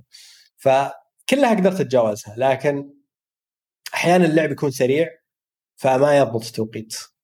آه، ف صراحة يعني very confusing أحيانا بعض ال systems في اللعبة إلى يومك مع إني وصلت لنهائي كأس العالم. لسه ما لعبت بس وصلت نهائي كأس العالم. وما أعرف بعض الأشياء في اللعبة كيف تلعب. مش واضحة بالنسبة لي. بس لأن اللعبة سهلة أنا تستغلها.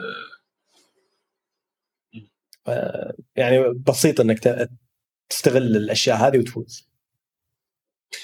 أنا أحس أحس اللعبة فيها mechanics وايد over أكثر من المعقول. آه اللي حبيتها في ال story mode مال تسوباسا انه كل مباراة يعطيك ميكانيك يعلمك على ميكانيك جديد. آه وفكرة ال onboarding هذه اللي شوي شوي يدخل لك mechanics جديدة. آه إحنا يمكن بالذات اللاعبين القدامى نتشكى لما الالعاب تعطينا tutorials لكن ماجد بدون ال onboarding هذا بدون آه، حلقة آه، تسوباسا الكاملة إنك تلعب آه، تلعب اللي إحنا نعرفه اللي هو أنت ماجد تباري توأم وحسن وحيان وغيرهم. بدونه لو على طول تروح تختار الحلقة الثانية تلعب new hero راح تضيع لأن كمية ال mechanics ال specific mechanics اللي لازم تتعلمها وايد.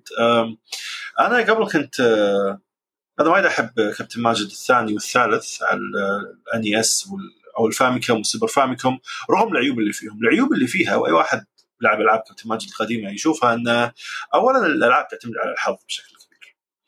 آه لما تطق كرة آه أو أو لما تحاول تسوي dribble ما تدري هل فعليا راح تعدي من اللاعب ولا لا أو لما تشوت بماجد. تدري أن الفريق اللي قدام قوي مثلا قاعد تباري ألمانيا لكن هل راح الكرة راح تعدي ولا الشخص اللي طمر لها راح يصدها؟ دائما ما تدري. اللعبة كان فيها آه عامل حظ آه مزعج. والشيء الثاني آه طبعا كله قاعد يتكلم عن الألعاب القديمة. الألعاب القديمة مثلا تبدي المباراة الكره عند ماجد طاقتك 700 لو تسوي drive shot مالتك مرتين آه، يمكن ثلاث مرات مرتين غالبا that's it خلاص راح تستنزف طاقتك طاقة ماجد. وراح يصير ماجد تقريبا useless لنهاية لنهايه المباراة. في الشوط الأول عقب ما أنت الحين سويت حركاتك ال drive shot مرتين الشوط الأول ماجد خلاص useless غالبا ما راح يقدر يعدي عدل ما يعطي باصات عدل. الشوط الثاني راح تزيد طاقته شوية عن اللي أنت استنزفته بحركاتك لكن لا يزال مو reliable يعني. ف بيني وبين نفسي كنت يعني لما أقعد أحاول أفكر okay لو أنا الحين أسوي لعبة كابتن ماجد جديدة. أبي آخذ الموديل القديم هذا اللي كانها لعبة tactical أو لعبة استراتيجي أبي أحافظ عليه لكن أبي أخليها لعبة أفضل. شنو كنت راح أسوي؟ ما كنت راح أوصل حق الفكرة اللي وصلوها واللي هي العداد اللي عندك تستنزفه كل ما تعدي كل ما تعطي pass كل ما وحبيت فكرة انه تقدر تعدي كان في مرحلتين حق ال dribble. مو مجرد إنك تواجه لاعب وتطق زر واحد حق ال dribble في مرحلتين حق ال dribble. في ال dribble العادي في ال dribble الأقوى. ف إذا أنا استخدمت ال dribble الأقوى اللي هو أعتقد في R2 وأنت حاولت تقطع الكرة مني في القطعة العادية اللي هي R1 راح أعديك لأن كأن ال level مالي أعلى level التعدية لكن لما أستخدم ال R2 تستنزف طاقة أكثر. وإذا عديت مرتين ورا بعض إذا أنا عديت منك أنت مرتين ورا بعض يشتغل animation كأنه يعطيني فرصة إني أسوي ضربتي بشكل أفضل. كل الحركات هذه في عداد كل حركة نقصه يعني بسوي dribble العداد راح ينقص. بسوي لي dribble المرحلة الثانية العداد راح ينقص. بعطي بشوت العداد أيضا راح ينقص. فراح أوصف في النهاية عادة إلى أن الشخصية عدادها وصل أحمر. آه، أحتاج إني أسوي شيء لأن إذا أنا عدادي أحمر وأنت عدادك كامل أي حركة منك راح تقطع الكرة. لكن لنفرض إن أنا شت وجبت جول ولا أنت قطعتها مني العداد هذا اللي نقص لو كنا قاعد نمشي على منطق الألعاب القديمة خلاص العداد هذا ناقص لنهاية اللعبة وما منه فائده بينما في اللعبة هذه بسرعة يزيد. آه، طالما اللاعب الحين ما عنده كرة صح إنه استنزف ثلاث أرباع طاقته لكن طالما ما عنده كرة يصير له ريتشارج فالفكرة هذه إنك أنت قاعد تلعب يصير الصراع كأنه 1 on 1 يعتمد على العداد اللي عداد أقوى. غالبا راح يفوز لكن أيضا يعتمد على ال dribbling level 1 level 2 ف this is very بس شوف بس مشكلة إنه يتعبى بسرعة آه لما ما تكون عندك الكورة. مم. يخرب اللعبة. يعني أوه. كابتن ماجد وبسام يعني يتعلمون حركات خصوصا في ال new ال new hero. آه يصير خلاص. يعني يوصل أوصله أعدي من لاعبين أشوت الكورة بال extra special move خلينا نقول ال super special move حقه. جول. سهل جدا وأقدر أسويها زي ما أبي. يعني موضوع إن طاقته تتعبى بسرعة حتى لو أنا مش مسوي أي شيء special آه وبسهولة. خلاص ما دام ما عنده الكورة بتعبى عطى بس دقيقتين أو دقيقة وتلاقيه full في سيستم في اللعبة اللي أنت تحمس اللعيبه وفي عداد للفريق كامل. إذا ضغطته يصير كل أحد متحمس كل أحد أقوى وعداداتهم تتعبى بسرعة. كلهم كل واحد لحاله. فطاقته ترجع. لو إنهم كنسلوا موضوع إن الستامنا ترجع بسهولة بدون الحركة ذي وخلوه لما الفريق كله يتحمس يشتغل هالنظام كان صار ممتاز. لكن حاليا لا. الشيء الثاني إنه في أفكار كثيرة حلوة. الأفكار اللي نتكلم عنها الحين جيدة. لكن التنفيذ من نواحي كثيرة يعني مش بس من ناحية مشاكل تقنية. من ناحية أصلا mechanics اللعبة كيف تشتغل؟ يخلي شكل اللعبة غريب وال gameplay مش سلس. توقيت مش واضح. في النهاية تحاول إنك مجرد تتوقع خصمك إيش بيسوي. وتسويه. ما في ما في كثير reaction يعني للي يصير. فللأسف يعني مشكلتي مع اللعبة انه واضح إن الفريق اللي مسكها سيء وال engine اللي اشتغلوا عليه engine أثري. آه كان ممكن تكون لعبة أفضل بكثير لو أعطوها فريق. يعني في النهاية على فكرة شكل اللعبة حلو والمقاطع حقتها حلوة وال graphics كأنه أنمي من نواحي كثيرة. بس مش يهم إذا اللعبة نفسها مش سلسة وال gameplay مش آه، ممتاز لو إنهم أعطوها فريق يقدرها أتمنى لو على فكرة يشوفون لهم فريق كذا صغير بس شاطر في إسبانيا أو أو أو البرازيل أو واحدة من الدول اللي تحب الكورة وتحب كابتن ماجد. حب غير طبيعي ما يكون مجرد يعطونهم إياه. ما يكون مجرد job يسوونه وخلاص راح يكون صدق. شيء يحبونه الشيء الثاني اللي يا أخي قاهرني وحاسس إنه فرصة ضايعة أقدر لهم إنهم حطوا ترجمة لكل تر- ترجمات لكل اللغات من ضمنها اللغة العربية والترجمة جيدة الكتابه ممتازة صراحة حي اللي كتب يعني آه، ممتازة تشبه الأنمي من نواحي كثيرة بس الأسماء ليش ليش اسمه كابتن سوباسا؟ ليش ما تسمونه كابتن ماجد؟ يعني آه، سمعت من آه، محمد البسيمي أن السبب آه، إن في له علاقة بمشكلة حقوق. لكن إذا في مشكلة حقوق حلوة. القوا طريقه أو أعطوني طريقة إني أعيد تسمية كل اللاعبين. طيب أو file زي زي option file حق Winning 11 Pro Evolution أبي أبي أبي كابتن ماجد يكون اسمه ماجد أبي بسام يكون اسمه بسام وليد مازن كلهم. ما أبي أقعد أتذكر أسمائهم اليابانية. آه، لأن هذا اللي ارتبطت أنا فيه. ف بعدين يجون يتكلمون عن عن آه، ياسين. حتى ناس إيش اسمه بالياباني. كل مرة أنسى مين هو عرفت؟ فأجي لما أشوف آه أوكي يقصدون ياسين.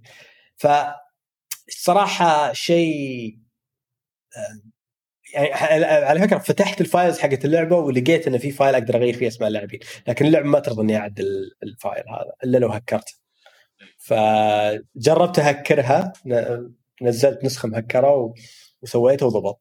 بس ما أقدر ألعب النسخة مهكرة أبي ألعبها على Steam عشان. achievements والأمور هذه آه شوف أنا عندي يعني ويستد بوتنشل صراحة إنك تنزل لعبة كابتن ماجد فيها ترجمة عربية. أنا ما شفت ترجمة عربية على كلامك ممتازة. آه وما تنزل فيها الأسامي العربية بس لأن أنا أفكر فيها من ناحية كبراند إحنا جيلنا يعرف فعدل يعرف كابتن ماجد عدل وشاف الانمي وايد وعنده ارتباط عاطفي حتى في الأسامي والشخصيات هذه. لكن الجيل الجديد ما يدري عن كابتن ماجد. بالنسبة دقيقة له مش مش كابتن ماجد الحين ينعرض على بعض القنوات ولا لا؟ يعني ما أدري. أنا جد يمكن. ما أعرف. يمكن يمكن. ما أدري. إيه. فأنا في عندي النهايه أقدر أقدر إني أشغل كابتن ماجد وأوريه للشخص اللي يبي يشوفه. موجود كل حلقاته على أشياء كثيرة. وأعتقد بالعكس إنه ممكن إن هم في نفس وقت نزول اللعبة يشوفونها بطريقه عشان يعيدون تسويقها على الجمهور العربي. هذا المفروض كل أحد بيوري عياله كابتن ماجد لما ينزل. يعني لو أنا يعني أنا أدري ان إنك تحاول تقنع يعني خلينا نقول خلينا نقول إنها مو مو, مو مسألة حقوق خلينا نقول إنها مجرد المطور الياباني مو قادر يقتنع أهمية استخدام أسامي لوكال ليش أبي أستخدم الاسم اللي كان يستخدمونه بالثمانينات؟ يعني مو فاهم لكن لو أنا كنت لو أنا هذه كانت وظيفتي إني أحاول أقنعهم آه، أدري ما راح يكون شيء سهل لأن آه، يمكن يمكن هذا objection مثلا جاي من ال IP holder اللي يملك حقوق اسم كابتن ماجد. فعليا ما أدري لكن شوف على فكرة أنا أنا عندي إحساس إن السبب هو إن اعتزازهم بال- بالاسم الياباني وإنه هو يمثل اليابان ومنتخب اليابان. ما يبون أحد يغيره يمكن هذا السبب اللي يقول لهم okay إذا بتاخذ اسم كابتن ماجد إذا بتاخذ اسم تسوباسا لا تغيره خله ياباني زي ما هو. هذا شرط من شروط إنك تاخذه. يمكن بس غلط صراحة. يعني لأنه already الناس سووها يعني ف بالضبط. آه، غلط. وبالنسبة لي يعني أنت اللعبة هذه قاعد توجهها حق جيل بالذات يعني حق ال Middle East الشرق الأوسط. قاعد توجهها بالذات حق الجيل اللي عاش مع كابتن ماجد. يعني صح إنه في أنمي جديد الحين وقاعد يستقطب جمهور جديد يمكن مختلف عنه لكن بالنهاية كابتن ماجد حاله حال حال حال يذكرني بسلسله Super Robot Wars يعني. في فئة معينة قاعد تشتري الألعاب هذه مو بس اللي يحبون جاندم لكن اللي يحبون ال mechas القديمة اللي اللي جيلنا كان يتابعها خماسي وفرندايزر وغيره. فأحس نفس الشيء مع كابتن ماجد.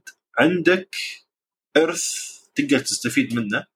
الاسامي يعني لو كانت اللعبة فيها حتى لو كانت بدون تمثيل صوتي آه عربي يستخدم الأسامي هذه لكن مجرد ما إنك أنت تشوف اسم اللاعب مازن ماجد وياسين وبسام هذا اللي راح يخلي اللاعب العادي يتكلم فيها حق رفيجه اللي اللي يعني مو مثلي ومثلك نستحمل العيوب هذه لكن هو اللي يمكن اللي يخلي آه اللاعب يخلي آه خواته وربعه اللي يمكن مو وايد مع آه مع الفيديو جيمز لكن في لعبة كابتن ماجد مكتوب ماجد مكتوب ياسين يعني آه بالذاتنا إحنا كلاعبين شفنا اللعبة القديمة نحبها الجزء الثاني لقيناها معربة آه واحد عربها ونزلها وجزء كبير من جيلنا لعبها فكان عندنا exposure سابق حق لعبة كابتن ماجد صح إنها يابانية لكن واحد خذاها وعربها فإنها تنزل معربة وهي خطوة رائعة لكن بدون الأسامي اللي إحنا نعرفها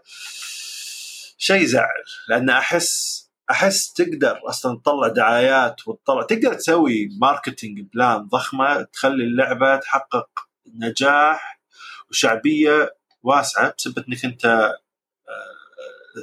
استخدمت الأسامي القديمة اللي الناس تعرفها اللي أنا أعرفها وأنت تعرفها فهذا بالنسبة لي أكثر شيء disappointing لايا كانت الأسباب يعني. أنا متأكد أي متأكد الشخص اللي ترجمها واشتغل عليها بذمه وضمير وده الشيء هذا أكثر منه. يمكن هو الحين إذا كان يسمع الحلقة هذه يطق راسه بالطوف من كثر ما هو مقهور إنه ما قدر يسوي شيء هذا لاين كانت الظروف. إحنا ما نعرف شنو الظروف اللي يمكن منعت الفريق لكن still disappointing إن الشيء هذا ما صار.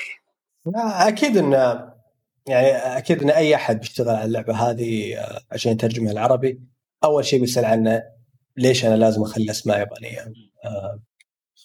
فأكيد إنه في سبب لكن لازم يعني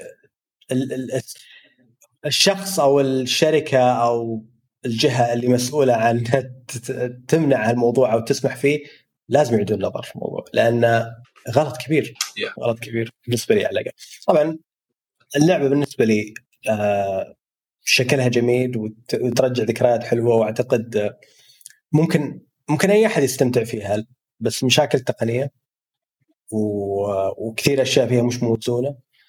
هم أكثر سببين يخلوني صعب أنصح فيهم أحد إذا مش جدا مهتم ومحب كابتن ماجد. على الأقل إلين ما ينزلون لها يعني حلول للمشاكل اللي فيها. لأن على فكرة اللعبة على البلاي ستيشن 4 30 frame أعتقد مخلينا 30 frame على البلاي ستيشن 4 لأنها كانت مليانة مشاكل تقنية.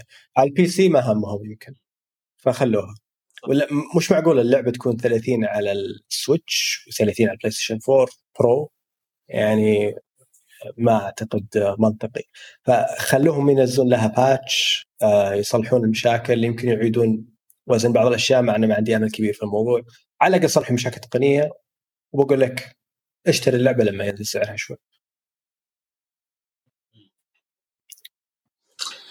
آه.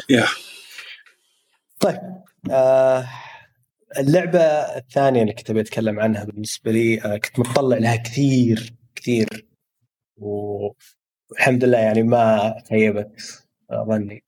لعبة كذا لعبة حصرية على ال PC اسمها Crusader Kings 3 يمكن قليل اللي سمعوا ب Crusader Kings.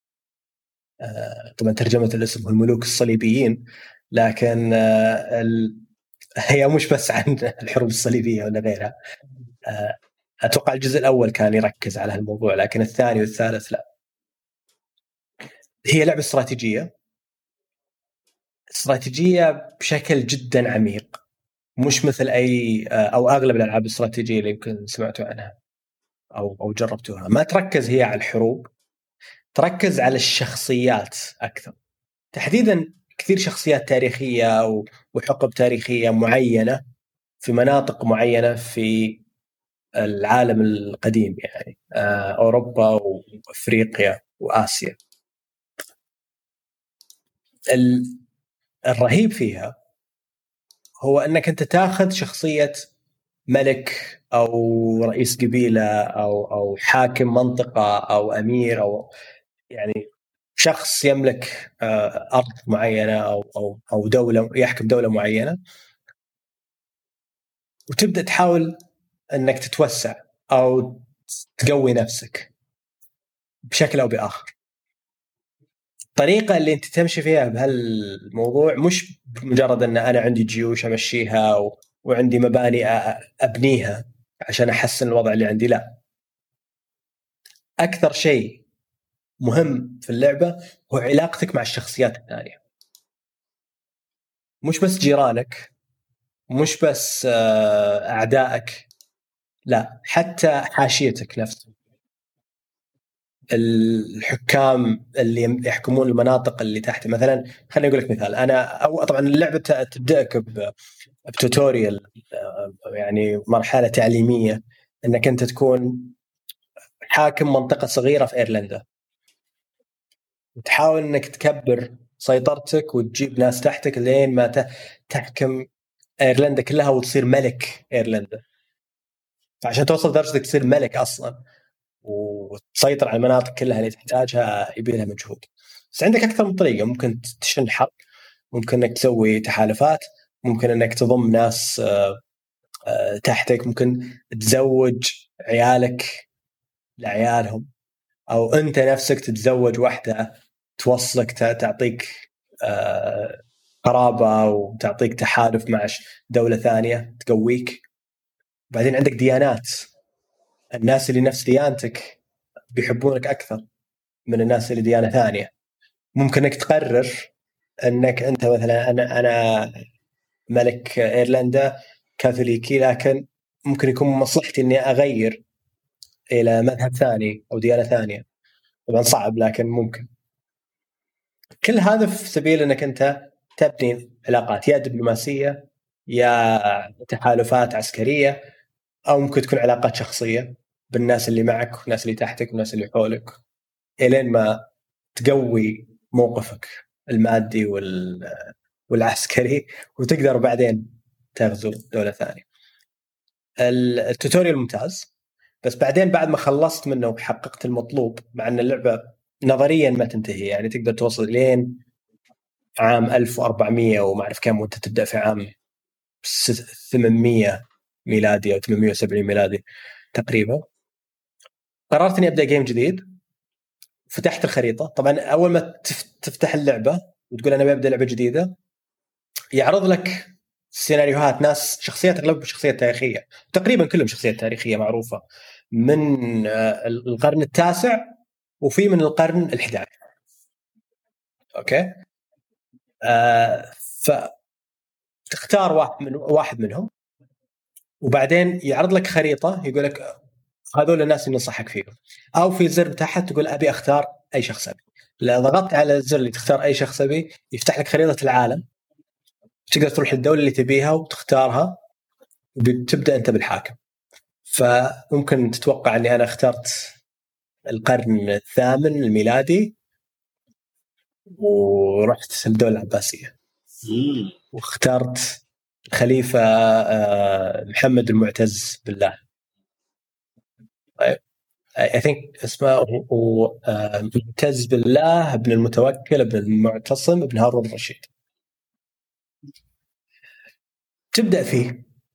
عنده شخصية هو نفسه شخصيته مكتوبة مسبقا.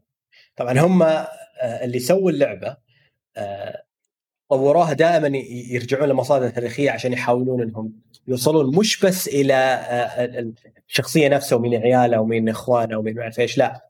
يشوفون هو شخصيته كيف هو كيف كان إيش كان معروف فيه. فالمعتز بالله كان معروف إنه يعني بأشياء كثيرة لكن من ضمنها إنه كان شوية يكره إنه يعطي أي أحد شيء كان بخيل شوي.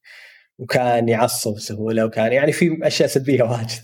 في سبب خلى الدولة العباسيه تدهور يعني بعد هارون الرشيد آه ف أي شيء أنت تسويه عكس شخصيته يسبب له توتر. والتوتر هذا بعدين ممكن يسبب له مشاكل نفسية. آه في المقابل أنت عندك ناس كثير تحتك. ممكن إنك آه، تتكلم معاهم إنك تعطيهم مهام معينة تعطيهم آه، مراكز في في المجلس حقك الكونسل تعطيهم والله أنا أنت المسؤول عن الحرب أنت المسؤول عن جمع الضرائب أنت المسؤول عن الأمور خلينا نقول الاستخباراتية ومن ضمنها مؤامرات قتل مؤامرات آه، إنك تطلع فضايح على أحد. كل هذه تأثر.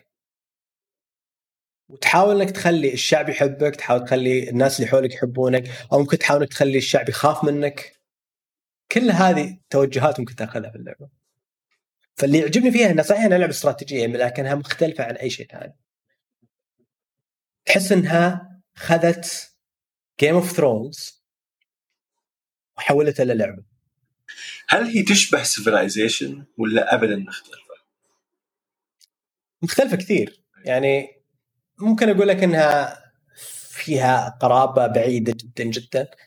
آه ممكن أحطهم ممكن حتى أتردد إني أحطهم في نفس الفئة. أوه لهالدرجه لكنها اي مش مش يعني اثنين هم اسمها ألعاب استراتيجية هذا يمكن حد الموضوع. في أمور معينة موضوعنا والله في شخصيات تاريخية وفي وكل واحدة لها personality لكن موضوع إنك أنت نفسك الشخصيه اللي أنت تختارها لها personality لها آه أمور تفضيلات معينة يحبها وأشياء منه وفيه تخلي الناس ينظرون له بشكل مختلف. صعب إنك تغيرها أحيانا.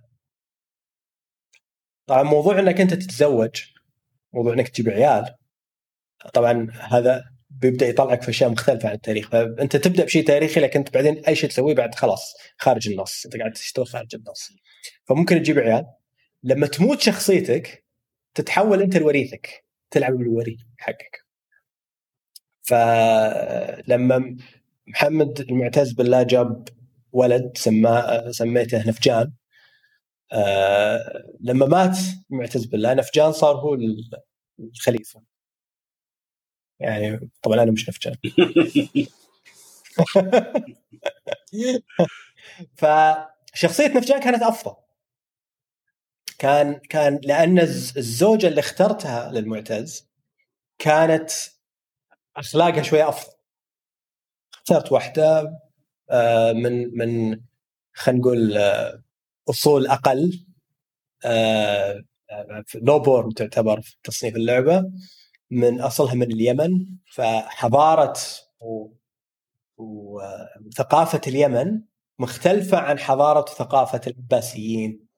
هذا سبب مشاكل لكن في نفس الوقت أعطاني ميزات. طبعا في أمور كثيرة يعني معقدة في اللعبة. يعني ممكن قاعد تسمعوني كيف قاعد أتكلم عن ألف سيستم موجود في اللعبة. كل هذا يأثر على إيش تسوي. في النهاية واحد ممكن يسأل إيش الهدف النهائي الهدف النهائي هو الشيء اللي أنت تحدده أنت تحط لنفسك هدف وتسويه. أعطيك مثال حلو على لاعب آه قريت عنه أعتقد في في Kotaku آه ما كنت غلطان. لاعب أوروبي قرر أنه يلعب اللعبة وهدفه أنه ياكل بابا الفاتيكان. ياكل بابا الفاتيكان. كيف؟ أخذ شخصية ملك في واحدة من الدول الإسكندنافية. ديانته ديانة آه يعني يعبدون أصنام أو يعبدون آه ما أعرف يعني واحدة من الديانات الشركية طيب؟ يعني مش من الديانات السماوية. فيقدر هو لسيطر على الوضع وصار مؤثر يقدر إنه هو يصير يعني مؤثر على الديانة حقته. فيقدر يعدل فيها شوي يقدر يطلب تغييرات فيها. ويصير فضاف أكل لحوم البشر كواحده من الأشياء اللي هم يسوونها يا ساتر. وراح حارب أوروبا ودخل في عز أوروبا واحتل الفاتيكان وقدر ياخذ البابا رهينة عنده في الج... في, ال... في السجن حقه. بعدين راح حط ال option إنه ياكله. واو. هذا شيء تقدر تسويه في اللعبة. جنون يا أخي. كمية الحرية. بس الحين اللعبه وعلى فكرة كيف كيف قدر يوصل أصلا لدرجة إنه يغزو أوروبا؟ يعني هذه صعب. يعني ترى صعب إنك أنت تاخذ ملك في إسكندنافيا وتقدر إنك تدخل على أوروبا لأن الحروب في اللعبة ما هي بسهلة. ما هي ما هي مثل سيفلايزيشن في سهولتها لازم يكون عندك جيوش ولازم يكون عندك تحالفات قوية فاشتغل على هالموضوع كثير قبل ما يقدر يسويها. زين سؤالي هو في Civilization تبدي وتسوي لك settlers و explorer و... شلون شنو ال gameplay حق؟ شنو ال ال الأشياء اللي تسويها؟ هل هي أول شيء turn-based؟ لا. أوكي. مش turn-based أوكي. اللعبة يمشي فيها يمشي فيها الوقت طول ما أنت ضاغط زر آه ال play تقدر تسوي pause في أي وقت تقدر تسرع تقدر تبطل الوقت يمشي في اللعبة طول ما أنت ضاغط الزر اللي يمشي الوقت. تقدر توقف الوقت تشتغل على طالع وضعك وتقرر إيش تبي تسوي وبعدين تضغط play ف أحسن شيء تسويه إنه لما يكون الوضع حساس توقف اللعب. وتقرر قراراتك وتختار وتسوي كل شيء وبعدين تضغط بلاي عشان تشوف إيش يصير. اللعبة من فترة لفترة بتصير فيها أحداث توقف اللعب وتسألك إيش تبي تسوي. فاحيانا يجيك صارت لي أشياء يعني أستحي أقولها صراحة في البودكاست لكن في أشياء غريبة عجيبة تصير يعني وقفوني قالوا لي مثلا يا المعتز ترى زوجة أخوك ودها فيك يعني ودها إنك تتزوجك يعني حاول تلقى طريقة عشان واو. تقتل أخوك. طبعا تقدر إنك تحط option إنه تبدأ علاقة معاها. أنا ما جربت هالشيء. أنا تقدر تقول حق أخوك. أقدر أقول حق أخوي. أقدر إني أردها بدون ما أقول شيء. واقدر, وأقدر إني أوافقها وأمشي معاها وأقتل أخوي واتزوجها كل هذا كل هذا خيارات. Very interesting فالموضوع يعني له تشعبات كبيرة. وطبعا كل أحد تجيه أمراض. أي واحد يدخل في حرب ممكن يصاب والإصابة حقته ممكن تقتله.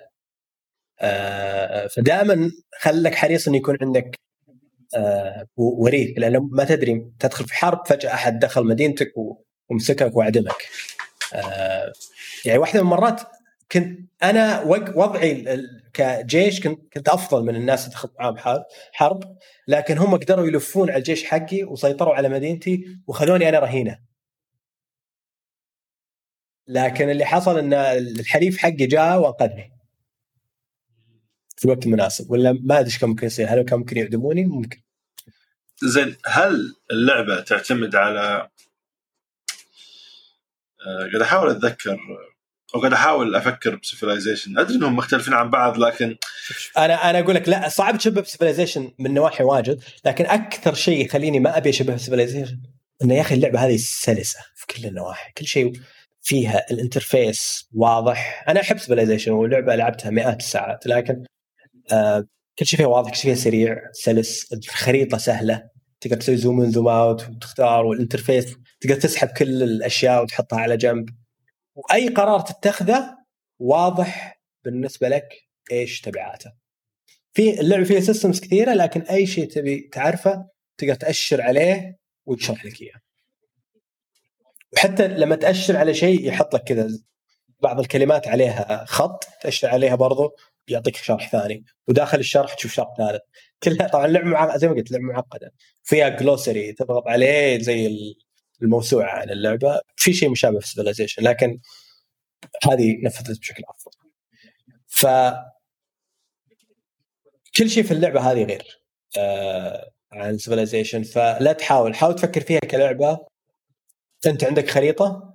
تخيل عندك خريطة العالم قدامك كل دولة تأشر عليها آه، تعطيك معلومات عن الدولة هذه وعن الحاكم حقها تضغط على الحاكم تقدر تتكلم معاه تطلب منه أشياء آه، تتحداه تعلن عليه الحرب. تقدر تبدأ مؤامرة إنك تقتله لو أنت عندك الاستخبارات القويه شوية. زين ال moment to moment gameplay يعني Civilization ولا Endless Space هذه العاب 4X. ال moment to moment gameplay هو عبارة عن انه أدوار عندك units معينة تحركها.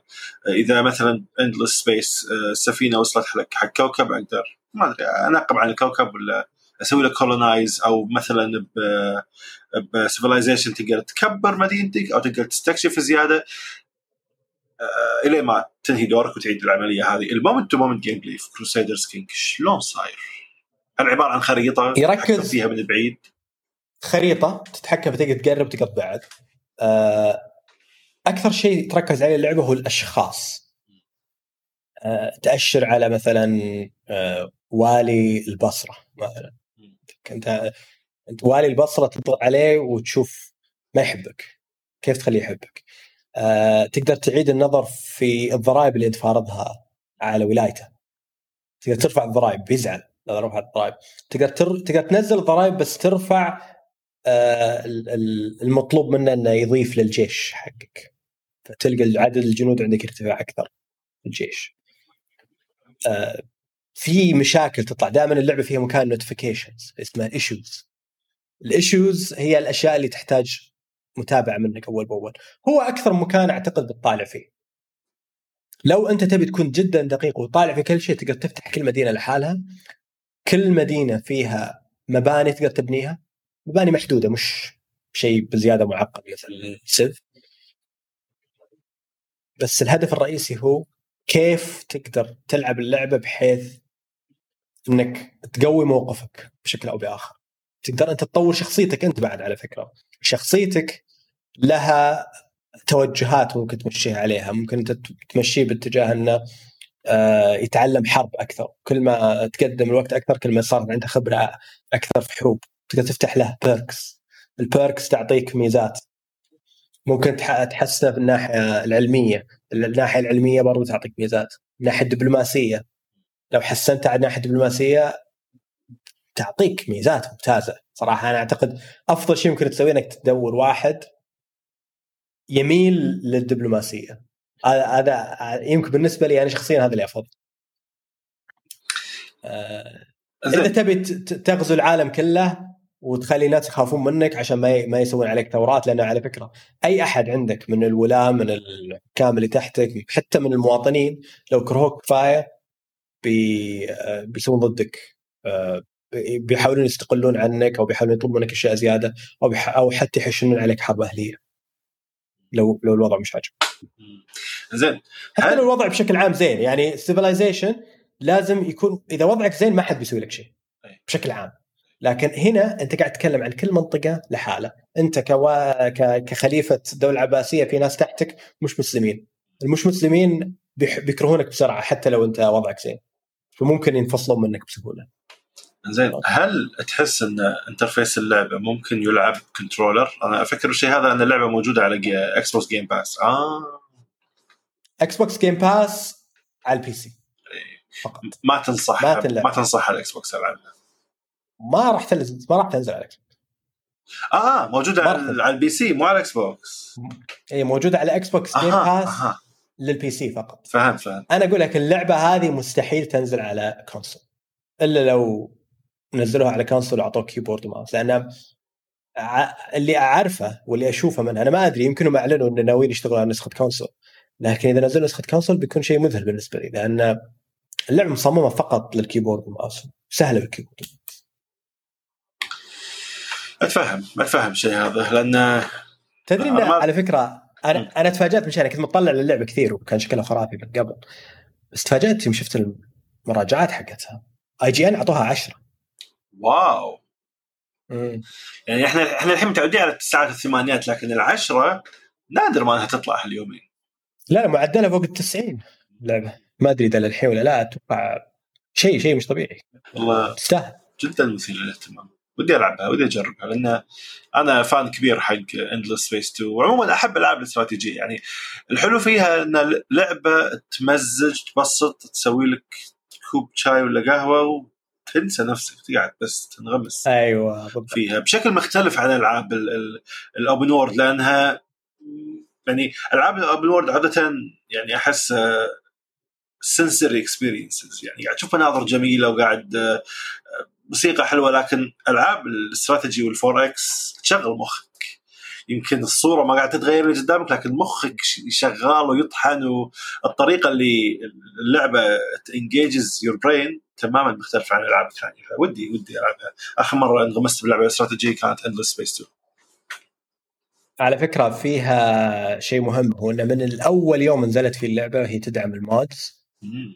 آه ودعم ال mods حق الأجزاء السابقة كان ممتاز. هذا الجزء بعد يقول يقول إنه أفضل من قبل. آه موجود على Steam آه Workshop في Paradox نفسهم مطورين اللعبه عندهم workshop خاص فيهم لنسخة آه Microsoft Store للي يبي. بس اللي أتذكر لفت انتباهي على كروسيدر كينجز 2 واللي خلاني فعلا أدخل فيها على وقتها كان إن لها مود يحول اللعبة إلى جيم اوف ثرونز تلعب شيء شخصيات رائع. ويستروس أحس just يعني عالم time. ويستروس لكن ميكانيكيات اللعبة اللي قاعد أتكلم عنها. تخيل أنت معي. ما أدري يمكن اوريدي نزل بس آه، يعني أكيد نجح. أكيد نجح. 100%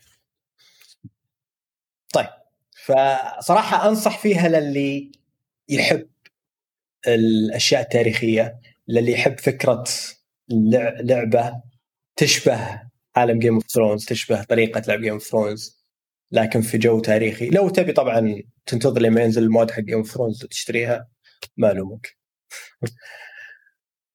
آه، فأنا أشوفها ممتازة وتستاهل. بس آه، على فكرة لا تتوقع إن اللعبة تكون آه، لطيفة معك ابدا. اللعبة يبي لها تفكير يبي لها تخطيط من بدري ويبي لك تعرف بالضبط أنت إيش تبغى تسوي. العب توتوريال وشوف طيب آه فهذا بالنسبة لكروسيدر كينجز 3 آه آخر لعبة بس بتكلم عنها هي لعبة من أكثر الألعاب اللي لعبتها في حياتي أتوقع. آه يعني ما ما أدري ما أدري إذا في لعبة لعبتها أكثر منها. يعني يمكن لو أنا أنت أنت محمد أنت عارف اللعبة اللي بقولها لكن لو أنا بقول لك أكثر لعبة لعبتها في حياتي إيش. انت تتوقع أقول لك يعني لا بتتوقع إني بقول لك والله لعبة سماش ولا فيفا ولا ما أدري شيء زي كذا لكن أكثر فيفا. لعبة لعبتها لو ما كنت عارفه كنت راح أقول فيفا يمكن لو تجمع ألعاب فيفا مع بعض أي. لكن أكثر لعبة لحالها لعبتها على حد علمي هي Rainbow 6 Siege أعتبرها ظاهرة اللعبة هذه لأن أنا شفتنا إحنا جيلنا لعب Halo 3 لعب Gears وكنا نتحمس لهم لكن Rainbow 6 Siege يعني أحس إني من أول ما عرفتك انت قاعد تلعبها. من أول ما نزلت اللعبة إلى الآن شيء رهيب انه إلى الآن أنت قاعد تلعبها. شيء نادر إنك تشوفه يصير. ترى وقفت ألعبها فترة طويلة. وقفت ألعبها سنتين. أوه. تقريبا. يعني آه، نزلت اللعبة في 2015 نهاية 2015 بدينا نلعبها أنا والشباب بداية 2016 لعبناها بشكل مجنون آه سنتين ثلاثة سنتين شوية. بعدين خف الحماس مع يعني مع ألعاب كثيرة تنزل ونفس اللعبة يعني. خلاص المحتوى فيها يعني بدا يخف. لكن رجعنا لها السنة ومتحمس معها. يعني خلال خلينا نشوف الحين خلال الأسبوعين اللي فاتوا لعبت 18 ساعة. wow. ومجموع اللي لعبتها في اللعبة حسب Steam مع إني ما بديت ألعبها على Steam بديت ألعبها على Uplay بعدين شريتها على Steam آه كان 826 ساعة. wow.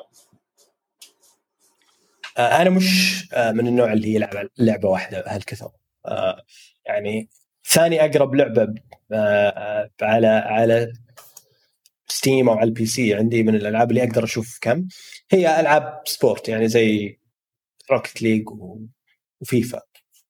آه برضو مئات الساعات بس أنا أقدر ألعبها وأنا مروق وأنا قاعد أسمع بودكاست لكن Siege ما أقدر ما أقدر ألعبها مروق ما حد يقدر يلعبها وهو مروق. لازم تلعبها وأنت مركز. صح. 100% تسمع كل شيء. أما لما تقول لعبة أشغلها بس عشان أسمع بودكاست اي بشغل Rocket بشغل فيفا. عشان بس أقضي وقت وأنا ابي أبي عذر عشان أسمع البودكاست اللي بسمعها أكثر من إني ألعب. بس سيج سيج من أفضل ألعاب ال shooters اللي مروا علي. يعني أنا أحب ال classic shooters. في shooters كثير مروا علي لكن ما قد دخلت مثلا في Call of Duty ولا Battlefield بشكل كبير. حتى Halo مش مش كثير. ما دخلت فيها كثير. بس لما أتكلم عن لعبة مثل Siege ما توقعت. لو تسألني إن إن هاللعبة هذه بتدخلها وبتلعبها قريب من ألف ساعة ما مستحيل أصدقك. الهدف طبعا من اللعبة هو إن إحنا فريقين آه خمسة ضد خمسة. فريق هجوم وفريق دفاع ونحاول إن إحنا آه واحد فينا الهجوم يحاول يدخل على الدفاع في الخريطة عشان يسيطر على المنطقة أو أو يوقف القنبلة أو ينقذ الرهينة. طبعا في ال في ال competitive mode في ال ranked mode في اللعبة ما في إلا القنبلة. آه الأشياء الثانية شالوها. بس حلو في اللعبة هو انه حاطين فيها شخصيات classes آه اللي هم ال operatives يسمونهم وكل واحد له قدرات كل واحد له gadgets خاصة فيه قدرات خاصة فيه وبعضهم سريع بعضهم بطيء بعضهم ال armor حقه قوي بعضهم ضعيف. كل هذا يعني خلى اللعبة تختلف كثير. أعتقد أول ما نزلت اللعبة كان فيها 24 operative الحين فيها فوق ال 50 ما كنت غلطان اللعبة كل wow. كم شهر ينزلون شخصيتين. ينزلون غالبا map جديد. ف من ذا من أول ما نزلت اللعبه 2015 قاموا ينزلون شخصيات بشكل دوري تقريبا ثمان شخصيات في السنة يمكن معدل. من 2016 للحين. اللي خلاني أرجع طبعا أنا رجعت قبل ما ينزل آخر update لكن اللي خلاني أرجع هو آخر update والشخصية اللي اختاروا يخلونها playable في هالجزء في هال هال update طبعا كل كل update كبير مع شخصية جديدة يسمونه operation يسمونه operation كذا. هذا اسمه Operation Shadow Legacy ما نزلوا خريطة جديدة قرروا إنهم يعيدون تصميم واحدة من الخرائط القديمة خيار ممتاز. أنا أشوف إنه أحسن لهم إنه وهذا شيء بدأوا فيه من زمان ان بعض ال updates بدل ما ينزل خريطة جديدة يرجع خريطة قديمة شوية مضروبة يضبطها يعيد تصميمها أحسن. تكون عارفها ومتعلم عليها. لكن شيئين خلوني أتحمس لهذا آه، ال update اولا إنهم أعادوا النظر في أشياء كثيرة في اللعبة. حسنوها من ناحية ال lighting حسنوا هذا طبعا إضافة على شيء already سووه. حسنوا نظام ال ping في اللعبة لما تبي تأشر على شيء. الحين صار في smart ping system لا أشرت على مثلا القنبلة أو على كاميرا يحط عليها علامة إن هذه اللي أنا أشرت عليه مش مجرد آه، إبرة ما أعرف وش والمفروض انه في اللعبة إني أطالع في الشيء وأضغط زر ال ping وأقول في ال voice chat إنه والله شوفوا هنا في كاميرا أو هنا في trap الحين لا بدون ما أقول شيء أأشر على ال trap وأضغط زر ال ping تطلع ايقونه تدل على إيش أنا كنت قاعد اشر عليه. هذا ممتاز. في أشياء كثيرة quality of life يعني موضوع إن المدافعين عندهم fortifications الحين صار في يعني shared pool fortifications أي أحد يقدر يستعملها. طيب هذا كويس. لكن الشخصية الجديدة اللي ضافوها هالجزء هو سام فيشر. أوه سبلنتر سبلنتر سيل إيه. واو. سام فيشر ضافوه في سيج كشخصية. واو. out of طبعا رينبو 6 زي سبلنتر سيل هم يعني من من سلسلة ألعاب توم كلانسي.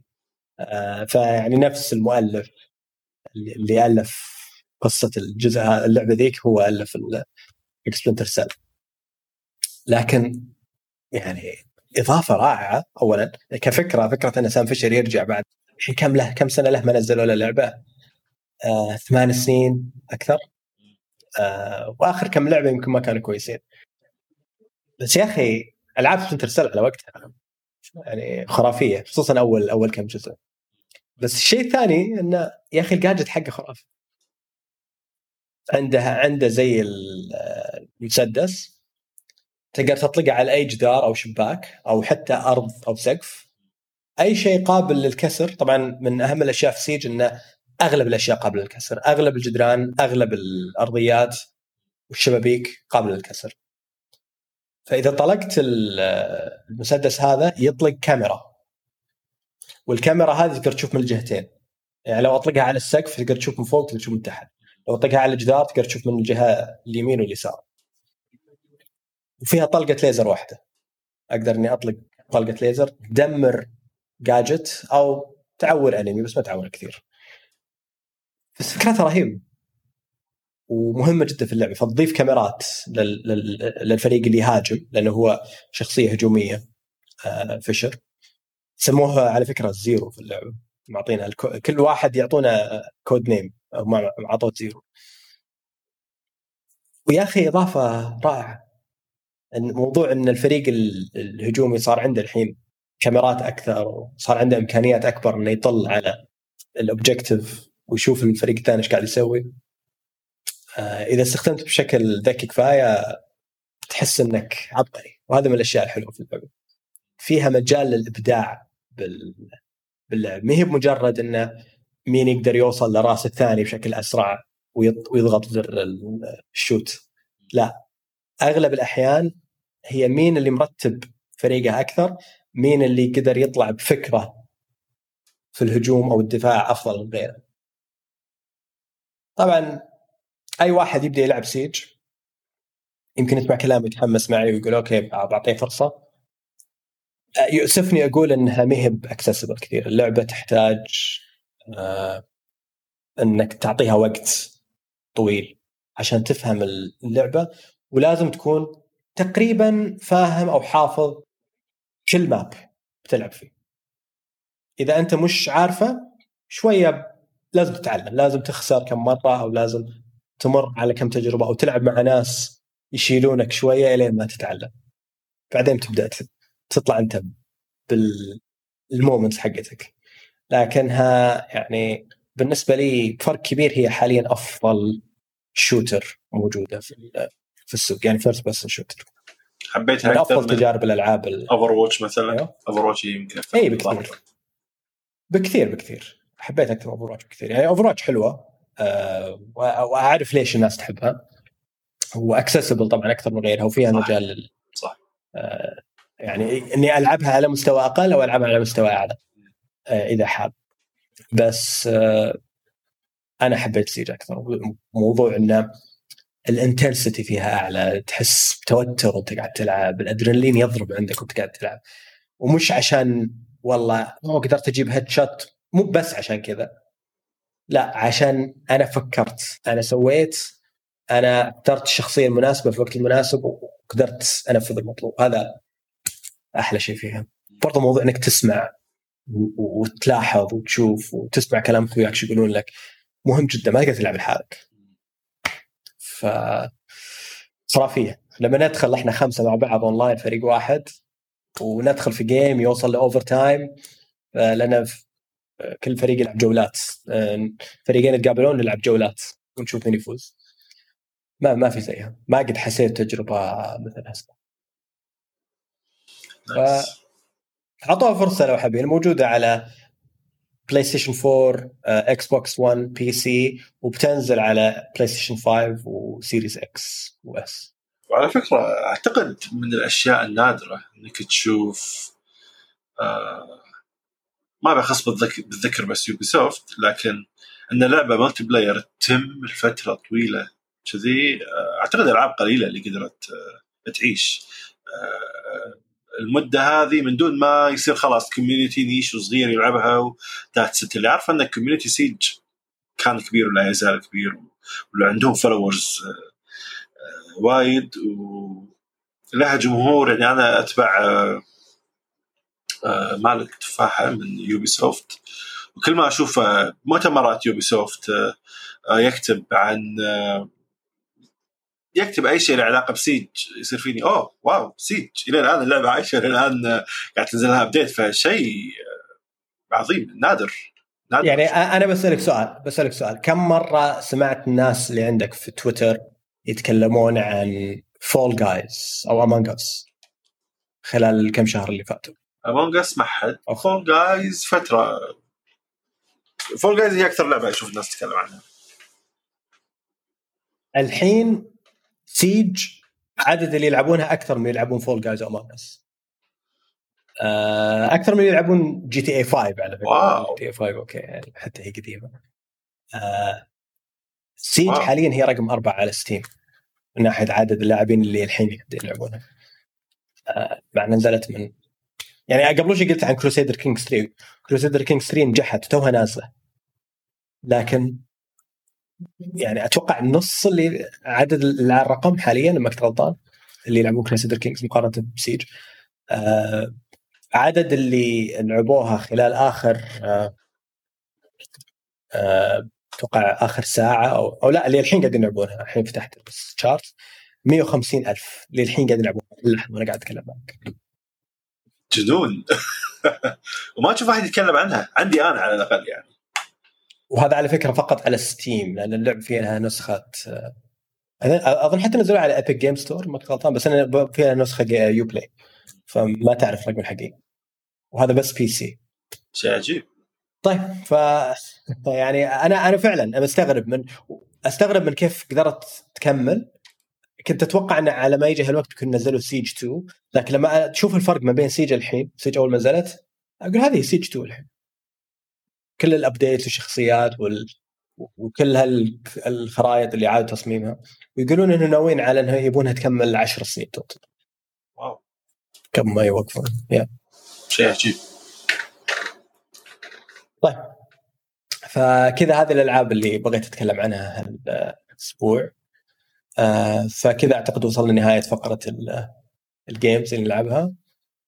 آخر شيء يمكن فقرة ما حتى ما لمحنا لها ولا قلنا شيء في بداية الحلقة عنها. لكن خلينا نتكلم عن شوية رياضة. خلينا نتكلم عن سبورت محمد عندك شيء جديد؟ طيب هذه أول مرة بحياتي أسولف وياك عن الرياضة. رغم إن أنا رحت معاك مباراة للفتح عندنا بالكويت بالجهرة لكن متأكد إن حتى ذاك الوقت وأنا رايح معك مباراة ما كنت قاعد أتكلم معك عن الرياضة. لأن أنا لسبب ما طول عمري أنا كنت أشوف إني آه، ما أحب الرياضة آه، رغم إني يعني كنت أتابع أو كان عندي ربع يتابعون آه، مانشستر من الأيام المتوسطة وبالثانوية بالذات من بدأت الناس تشتري ريسيفرات وكروت والجزيرة. وصرنا نتجمع بديوانيات عشان الناس تشوف مباريات. كنت أطالع ولكن لما ربعي يسولفون عن انتقالات اللاعبين عن آه، عن المدربين عن كل الأمور هذه ما كنت أفهم ولا شيء. وأنا أطالع معاهم مباراة الحماس عندي zero. يعني ما ما عدا كرة القدم يعني أفهمها. ألعب أنا ألعب يعني من الدوري الياباني الثالث من Winning 11 على ال PlayStation 1 وصعدت مع لل PlayStation 2 وشريتها أول ما نزل على ال Xbox 360 كان شيء يحمس. لكن يعني كنت يعني فاهم قوانين اللعبة أعرف نسبة كبيرة من اللاعبين أعرف النوادي أعرف نوعا ما الدراما بين النوادي لكن ما كنت أتحمس لسبب ما. ف بيني وبين نفسي كنت أقول okay طبعا عممت وهذا شيء أنا طبعي لكن عممت انه okay رياضة أنا أكرهها وما أحبها. وشيء يضحك لأن أنا من الناس القلة اللي ما تفهم شيء في السيايير لكن دائما أشتري Gran Turismo و Forza Horizon و Forza Motorsport. أصلا ادفع أدفع النسخة ال ultimate اللي 100 دولار علشان ألعبها قبل لا تنزل. يعني أحب الألعاب هذه لكن فعليا ما عندي اهتمام في الرياضة الحقيقية نفسها. كانت فورمولا 1 ولا كرة قدم ولا غيره ف آه، السنة هذه أنا بديت أتعلم آه، ياباني. عندي كورس أسبوعي. الكورس مدته خمس ساعات. كورس مكثف. وقربنا الحين على نهاية السنة الأولى. فمؤخرا كنت أقول okay مرات أكون في mood إني أبي أسمع موسيقى وأنا أدرس وهذا أسهل شيء يعني خليني أركز. مرات أبي أقعد وأشغل تلفزيون لكن أبي أشغل شيء ما ياخذ انتباهي. آه، جربت أشغل reality TV show. جربت كم واحد على Netflix وكلهم يعني reality TV show مهما كنت أنت تعتقد إنه هو سخيف وأنت مو مهتم فيه هو مصمم و directed و edited علشان إنك أنت بس تطالع دقيقة تهد اللي بيدك وتطالع. تدري إنه سخيف لكن خلاص شدك وما تقدر تتركه. فلاحظت الشيء هذا قاعد يصير. الياباني قاعد أتركه وقاعد أركز. فقلت okay يمكن راح يكون شيء مثير للاهتمام إني أشغل رياضة بس كذي تكون شغالة. أتابعها شوي أتابع اللاعبين أحاول أتعرف على الرياضة نفسها أكثر لكن شيء أقدر أشغله في الخلفية بحيث إنه لما أخذ break ولا قاعد آكل سناك ولا what وأنا أدرس عندي شيء interesting أشوفه. ما هو مسلسل ما هو فيلم ما ياخذ انتباهي. فهذا كان الهدف ان أبي شيء مجرد background noise شغال. فكتبت تويتر اقتراح شنو تنصحون فيه؟ آه، أغلب الناس قالت لي NBA كرة سلة. آه، وأعتقد أنا من وأنا صغير لأن وعيت على إن الرياضة تساوي كرة قدم سبه كابتن ماجد. السلة بالنسبة لي كانت second class sport شيء ما اهتم له لأنه مو كابتن ماجد. وحتى لما طلع Slam Dunk على وقتها إخواني كانوا يشوفون أنا ما كنت أشوفه. بالنسبة لي كان كرة سلة. I don't care كرة سلة. أبي كرة قدم أبي كابتن ماجد. ف قلت okay this is interesting وأكثر من واحد قال لي تقدر تنزل ال application تدفع حق ال League Pass. ال League Pass أعتقد الموسم 30 دولار which is nothing. فنزلته من دون أي expectations كنت بشغل شيء أحطه iPad وأنا أحل. iPad ولا تلفزيون. آه، أعتقد أنت اللي قلت لي إني أطالع The Last Dance ال documentary مال مايكل جوردن. أه وأعتقد إني شفت حلقة أو حلقتين من الدوكيومنتري ومن كثر ما ال documentary كان محبوك بشكل رائع. ويروي قصته بشكل ممتاز. خلاني أوقف ال documentary وأروح أبطل application ال NBA عقب ما دفعت ال League Pass للموسم وأطالع مباريات أمس يعني. فشفت المباراة كاملة اليوم الأول ومن المباراة الأولى حسيت إنه أوه أحس كان صار في switch في مخي. بديت أفهم اللي أشوفه وأتحمس. يعني يمكن أول يوم ما كنت متحمس وايد. آه لما أقول مو متحمس قادر أشوف اللعب الحلو لكن ما عندي تحيز ما قاعد آه ما أتحمس لما يدش جول حلو مجرد قاعد أطالع انجيج لكن ما عندي الحماس اللي أشوفه عند الناس اللي تتابع مثلا كرة القدم. لكن كملت أطالع ال documentary وال documentary بين لي صراحة جودته الحين لأن أنا الحين قاعد أطالع خلصت من documentary مايكل جوردن قاعد أطالع documentary F1 رياضة ثانية واحد من ربعي ودي أدخل فيها.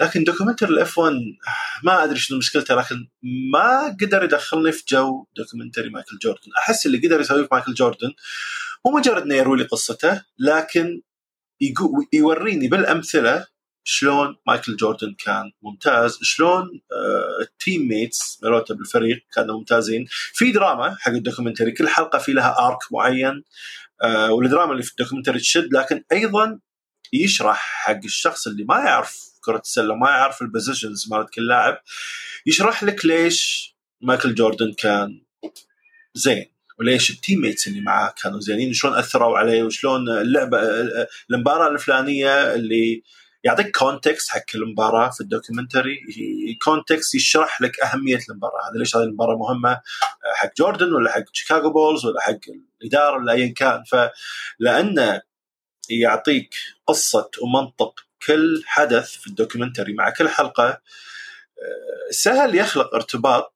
ويخلي الواحد يفكر آه okay الحماس اللي عندي من ال documentary هذا أبي أقطه في مكان أبي أوجهه في مكان وين أقدر أوجهه؟ واللي صار معي طبعا عقب حلقة أو حلقتين آه، شفت مباراة.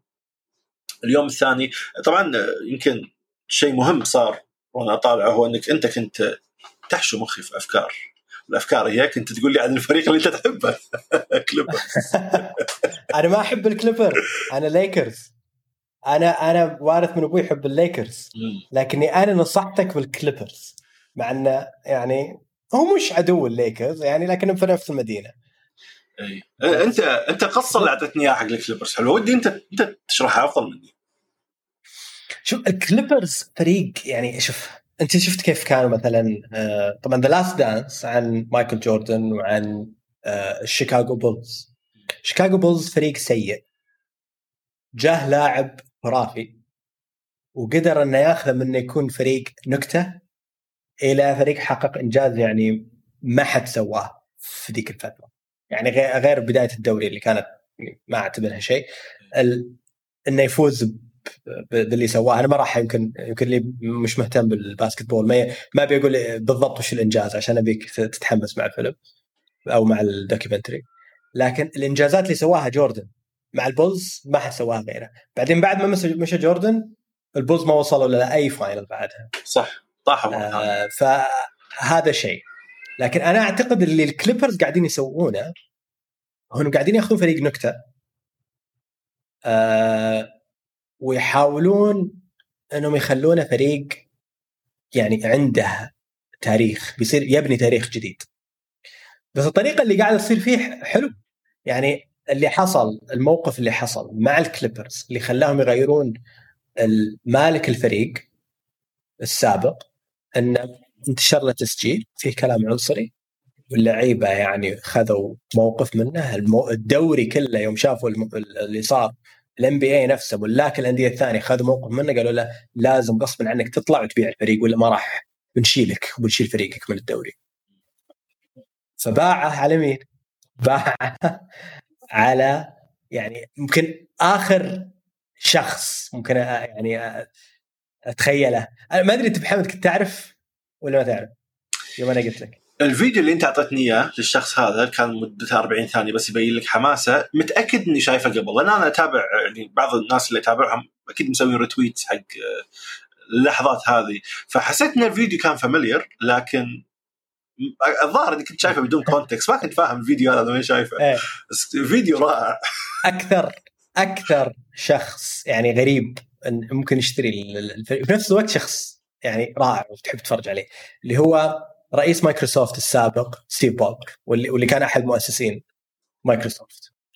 يعني واحد ملياردير من سياتل جاي يشتري فريق في ال LA بس قاعد يجيب له يعني طاقة جديدة أعتقد لأنه هو إنسان عجيب.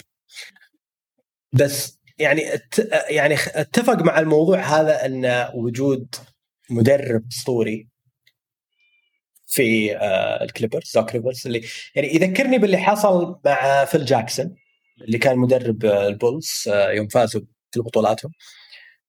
انتقل إلى ليكرز وأنجز وياهم إنجازات تقريبا نفس الإنجازات اللي سواها مع البولز.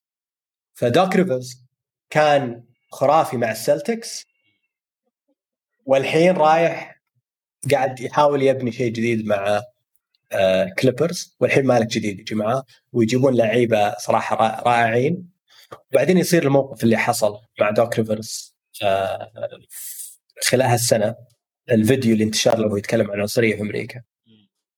أنا أحس إن كل هذه الأشياء أنت جاي في وقت أحس ممكن أكثر فريق تتعاطف وياه وتبدأ معاه علاقة جديدة هو الكليبرز لا تبدأ علاقة مع فريق already فاز بكل البطولات. ابدأ ابدأ مع فريق زي كذا. قاعد يحاول ويعطيك أسباب كثيرة عشان تتعاطف. صح. صح يعني أنا أعتقد اللي سهل علي إني أدخل الرياضة هو أن إحنا الحين في ال playoffs وال playoffs أغلب الافرقه طلعت ما في إلا تقريبا لما أنا دخلت كان في أربع آه عفوا أتوقع ثمان افرقه آه آه الليكرز مع روكيتس آه وحبيت يعني بطلع شوي عن النقطة هذه. حبيت حتى فكرة التصفيات في كل مرحلة. آه متعودين إحنا على كرة القدم بس تطلع برا المجموعة خلاص بار مباراة واحدة الفايز خلاص ينتقل للمرحله اللي بعدها. بينما في كرة السلة كل مرحلة يلعبون best of 7 آه وال best of 7 هذه تحس كأنها فترة concentrated بين فريقين ويوم ترك. آه اللي قاعد أشوفه الحين يوم ترك. ما أدري إذا عادة يوم ترك لكن اللي صار الحين يوم ترك يلعبون. يعني آه اليوم في مباراة حق الكليبرز actually راح تبدي بعد شوي بعد ساعه ساعة الا ربع. آه أول مرة راح أطالع live آه مباراة حق الكليبرز مباراة حق الليكرز مباراة حق الكليبرز مباراة حق الليكرز فكل يوم أحس إن عندي شيء. يوم أطالع فيه فريق أنا أحبه اللي هو الكليبرز وعادة اللي قاعد يصير الفترة هذه كل يوم في مبارتين. يمكن يوم قريبا راح أوصل مرحلة إني ما أحتاج أشوف مباريات كاملة. يمكن بس راح أشوف ال highlights وبس أتابع مباريات فريقي لكن لأني أنا ما أعرف شيء بالرياضة ومتحمس فكنت قاعد أطالع مبا... كل مباراة. شفت مباريات كل مباريات الليكرز والكليبرز وال السلتكس مع الرابترز. أه ولانها محصورة بثمان افرقه حاليا. سهل كان علي اني اعرف قوة كل فريق من اللاعبين المشهورين أه اللي فيه من اللاعبين المعروفين الزينين. واللي أحبه في ال في ال الفترة هذه اللي الحين قاعد أطالع فيها أحس أن ال NBA هي أقرب شيء إلى كابتن ماجد. من ناحية أنه في كابتن ماجد عندك فريق ال ال الوجه البارز فيه هو مازن فريق ثاني الوجه البارز فيه. بسام عنده رعد مثلا. ال NBA تقريبا نفس الشيء لأن اولا الملعب صغير. ف لما طالع كابتن ماجد يعني أنا لما طالعت كابتن ماجد يعني وأنا صغير كان شيء يحمس وأكشن. صح إن الناس دائما تقول إنه إذا بيطق double shoot تقعد حلقتين لكن فعليا الأحداث تصير في كابتن ماجد سريعة في كرة قدم.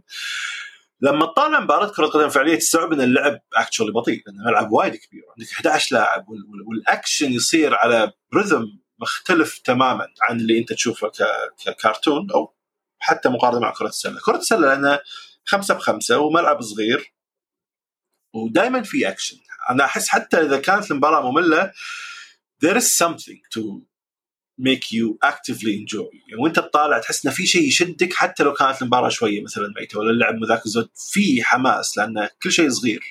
لاعبين أقل مساحة أقل. وحتى الآن الثمان افرقه هذه على الأقل دائما يكون عندهم لاعب واحد تحس إنه هو وجه الفريق. يعني الروكيتس بالنسبة لي كان جيمس هاردن أعتقد اسمه. وهاردن فريقه لأن كلهم نسبيا قصار فعندهم لعب طريقة لعب مختلفة تماما عن مثلا الليكرز اللي أغلبهم طوال. الليكرز في الدو اللي هو لبرون جيمس وأنتوني ديفيس بالدرجة الأولى. تحس هذيلا كأنهم بسام مأمون ولا ماجد ياسين من ناحية ال ال كوجه إعلامي وكقوة يعني كمهارة. والكليبرز حاليا اللي هو الفريق اللي أنا أشجعه اللي قررتني أشجعه اللي أنت خليتني أشجعه حمسني عليه أعطتني قصة حلوة. صراحة قصتهم very interesting فريق طرد قدر من موقفه من ال protest اللي سووه عقب ما طلعت تسجيلات اللي تفضح العنصرية اللي عند المالك إنهم يطردون المالك هذا ويدش عندهم مالك جديد من اللي فهمته منك إنهم ولا مرة أصلا ولا مرة دخلوا ال finals حق ال conference مالهم. وطبعا بالتالي ولا مرة دخلوا ال finals الأخيرة. فيعني الفريق تدري إن هم هم يلعبون يلعبون في نفس ال conference مع جيرانهم الليكرز. ولا قد قابلوا الليكرز ولا مرة في ال playoffs ما يقابلونهم إلا في ال season العادي. عرفت؟ يعني أصلا ما أقدر أقول لك إن في بين الليكرز والكليب والكليبرز أي نوع من العداوة أو المنافسة. لأن لما تقابله في ال season العادي شيء لكن إيه؟ العداوات تصير في ال playoff وتشوف هالشيء في, في مثلا ال documentary حق The Last Dance حق مايكل جوردن. دائما العداوات تبدأ في مباراة playoff صح. لأن لما تخسر تطلع. لما تخسر تطلع. فيترك أثر في الطرفين. غالبا طبعا الطرف الخسران. إيه. آه يخلق دراما الدراما أنا أنا أقول لك شيء أقول لك أقول لك شيء مهم بالنسبة للرياضة بشكل عام وهالشيء أسهل في الام بي أسهل من غيره. مش بس إن الرياضة نفسها آه تشوف فيها لاعبين يبدعون وقمة اللياقة البدنية وأشياء خرافية مستحيل أنا وأنت نسويها وحركات يعني مجنونة هذا شيء جميل. لكن أكثر شيء يخلي الناس تتحمس مع الرياضة هو القصص. القصة. قصة الفريق قصة اللاعب صح. عداوة هذا مع هذا الموقف اللي صح. صار السنة الماضية والحين بينتقم منه. كل هذا هو السبب الرئيسي اللي يخلي الناس تحب تشجع وتتابع الرياضة. لو ما لقيتها في الرياضة بتلقاها في شيء ثاني. عشان كذا الناس تحب ال reality TV shows الرياضة كان reality TV show لكن فيها شيء يعني يسوى فيها مواهب آه، فعلا يعني جيدة. ما هي بموهبة يعني شكلية. ف هذا اللي أنا أحبه واللي ابدعوا فيه في The Last Dance طبعا قصة جولز مع جوردن قصة مجنونة خرافية من جميع النواحي أه تستاهل يعني تنروى لكن لاحظ إن جوردن يعني كمثال وعلى فكرة لاحظت كل أحد بعد ما نزل documentary صار يحاول يفكر بالطريقة.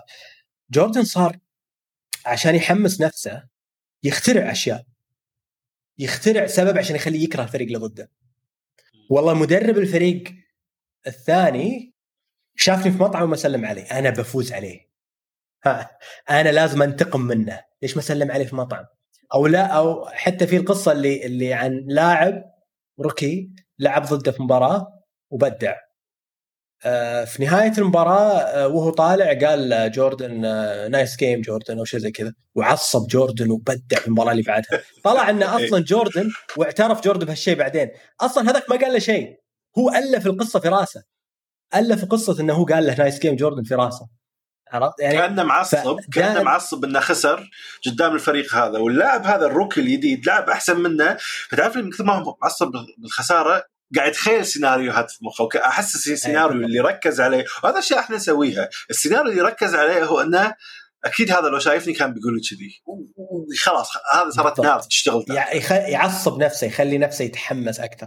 وهذا الشيء تكنيك إنك أنت كيف تعطي نفسك motivation وحماس إنك أنت تطلع قدرات أنت ما كنت تحس إنها موجودة فيك أصلا. حتى لو أنت موهوب إنك تطلع أكثر وأكثر وأكثر. حتى لو موهوب ولا مش موهوب تقدر إنك أنت تطلع من نفسك أكثر وتركز أكثر. بس تحتاج وقود عشان دائما يشعلك في الاتجاه. فنفس الشيء بالنسبة للناس اللي تتابع المباريات. الوقود اللي يشعلها هو القصص اللي يتخيلونها أو أو التاريخ اللي قاعد ينكتب أو آه والله أبي أوصل لهالرقم القياسي ممكن لو طالع والله نبي أوصل رقم قياسي عدد النقاط اللي سجلناها في مدري إيش. طيب إيش يهمني يعني. بعدين أهم شيء تفوز البطولة صح؟ لا أنا مهم إني أجيب الرقم هذا. ليه؟ بس.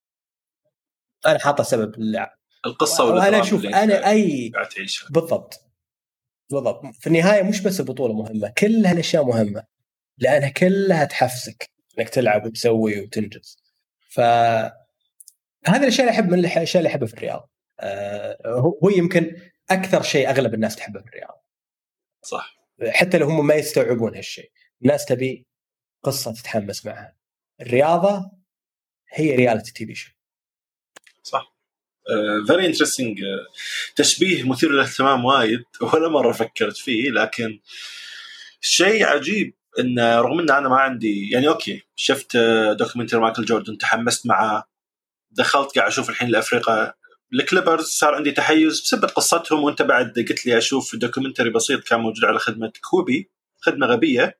لكن فيها documentary رائع. تقريبا مدته يمكن على بعضها 80 90 دقيقة كل حلقة 8 دقائق يشرح لك بالضبط القصة قصة الفضيحة الإعلامية حق مالكهم القديم أتوقع بليونير. آه، وشلون بالنهاية يعني اضطر اللاعبين يفوزون عليه وينتزعون آه، الملكية إلى مالك ثاني. فأنا يعني أتوقع أي أحد بالذات شاف آه، أي واحد يعرفني من أيام True Gaming ويشوف ذوقي بالألعاب يشوف إن أنا عادة أحب ألعاب آه، شوية لسبب ما مظلوم اعلاميا. بعدين تشوف شغلي ب Brave Wave قاعد أشتغل مع ملحنين الكل طاقهم بالطوفة وما يدري عنهم. فلسبب ما أنا أحس نوع شخصيتي رغم إني وايد قاعد أستمتع في الليكرز يعني الليكرز أكثر فريق أستمتع وأنا أشوف أكثر من الكليبرز آه، اللاعبين اللي أنت موهوبين يعني مستحيل تشوف مباراة حقهم يعني أنا أنا واحد ما فهم بالرياضة وتوني بادي صار لي أسبوع واحد بس لكن من أول مباراة شفتها لهم أنا ميست اللعب مو طبيعي. يعني ما تحتاج حتى إنك تفهم بالضبط كرة السلة أو مهارات كرة السلة علشان تشوف الحركات الرائعة اللي يسوونها. آه، فأستمتع بالليكرز وأنا قاعد أحاول أصلا أدخل ال NBA إني أكون مهتم ما راح أقول كل الفرق لكن أغلب الفرق. يعني صح إن عندي يمكن تحيز حق فريق فريقين ثلاث لكن ودي أطالع حق كل الفرق ودي أفهم دراما كل الفرق ودي أفهم ال ال ال قصة ال RPG هذا اللي قاعد تصير مع الدوري كله ودي أكون عارفها مع كل الفرق. لكن طبعا عندي حاليا تفضيل للليكرز وللكليبرز حاليا. لكن رغم أني توني بعد صار لي أسبوع واحد شفت مباراه مبارتين لل Clippers ويمكن ال Clippers القصة المشهورة حاليا هو الفيديو اللي أنا ذكرته في بداية نقاشنا عن ال NBA اللي هو فيديو ستيف بالمر وهو يقدم لاعبين جدد آه، اشترى عقودهم آه، حق الفريق اللي هم كواي لينارد اللي هو الفريق آه، اللاعب اللي كان فريق ال Toronto Raptors اللي هو الفريق اللي خذ ال champion وأعتقد اللاعب هو هذا اللي كان العنصر الرئيسي في إنه وصلهم لل championship وأول مرة ياخذون ال championship كواي لينارد وبول جورج PG 13 فستيف بالمر طلع وقدمهم في, في, في مؤتمر واحد وكان متحمس ويصرخ وكان شعور حلو. إنك تشوف مالك يعني عادة المالك يكون شوي شوية رسمي لكن ستيف بالمر من زمان. دائما يكون مجنون. ف آه، فهمت فكرة ال Clippers إنه okay اشترى لاعبين يعتبرون superstars؟ آه، وشفتهم بمبارتين لعبهم ممتاز. المباراة الثالثة لما فجأة قاعد أشوف كواي لينرد مستواه نازل يقط له three shots ما قاعد يجيبها عدل. لأول مرة أحس بشعور الشخص إخواني مثلا إخواني وأختي يطالعون كرة قدم من زمان. أول مرة أحس بشعورهم ان تشوف شيء you feel disappointed من اللاعب لأن عندك سقف توقعات اللاعب نازل تحته وايد. أول مرة أحس بالتعاطف هذا. أقصد التعاطف مع متابع الرياضة مع إخواني مع أختي إني أشوف وقاعد أحس بالشعور اللي هم يحسونه لما فريقهم ما ينجز أو لاعب معين يحبونه ما ينجز. أو شفتهم بالمباراة اللي طافت قبل يومين كان مستواهم وايد ممتاز إيش فيهم الحين مو قادرين يلعبون؟ الشعور هذا اللاعب اللي المشاهد اللي طالع الرياضة اللي طول عمري كنت أشوفه في الديوانية وعند ربعي وعند إخواني لكن كنت أحس إنه ما أفهمه. وكنت أحس وأعتقد أي واحد ما ما يتابع الرياضة أي رياضة راح يتفق معي إنه كنت أحس إن الرياضة از something beneath me شيء تحتي. أنا أنا ما طالع الرياضة أنا لاعب باشياء ثانية. الحين فهمت ان this is actually super fun وايد ممتع إنه آه، أخلص من المباراة عندي بودكاستين أسمعهم أشوف على يوتيوب أسولف فيها ربعي مرات أسولف فيها أحس أزعجتك باليوم ادز لك 3000 message عن اللاعبين أو عن المباريات.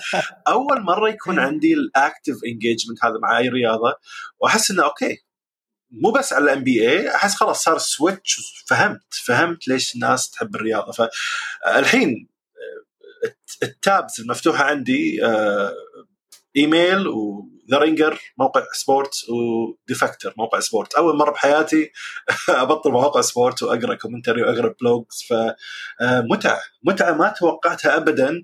وخل نرجع للسبب الرئيسي. أنا كنت أبي شيء شغلة background noise وخلاص. مرات أطالع مرات أتحمس لكن بالنهاية أرجع. آه، أتمنى المدرس مدرس مدرس كويتي محمد دوسري أتمنى ما قاعد يسمع الحلقة هذه وإذا كان يسمعها أتمنى مل وزهق وسكرها من زمان. لكن صرت أحيانا اهد الدراسة وأتابع الرياضة من كثر ما كل شيء فيها يحمس. ف إذا أي أنت الحين في ال playoffs شوف في ال playoffs أنت الحين.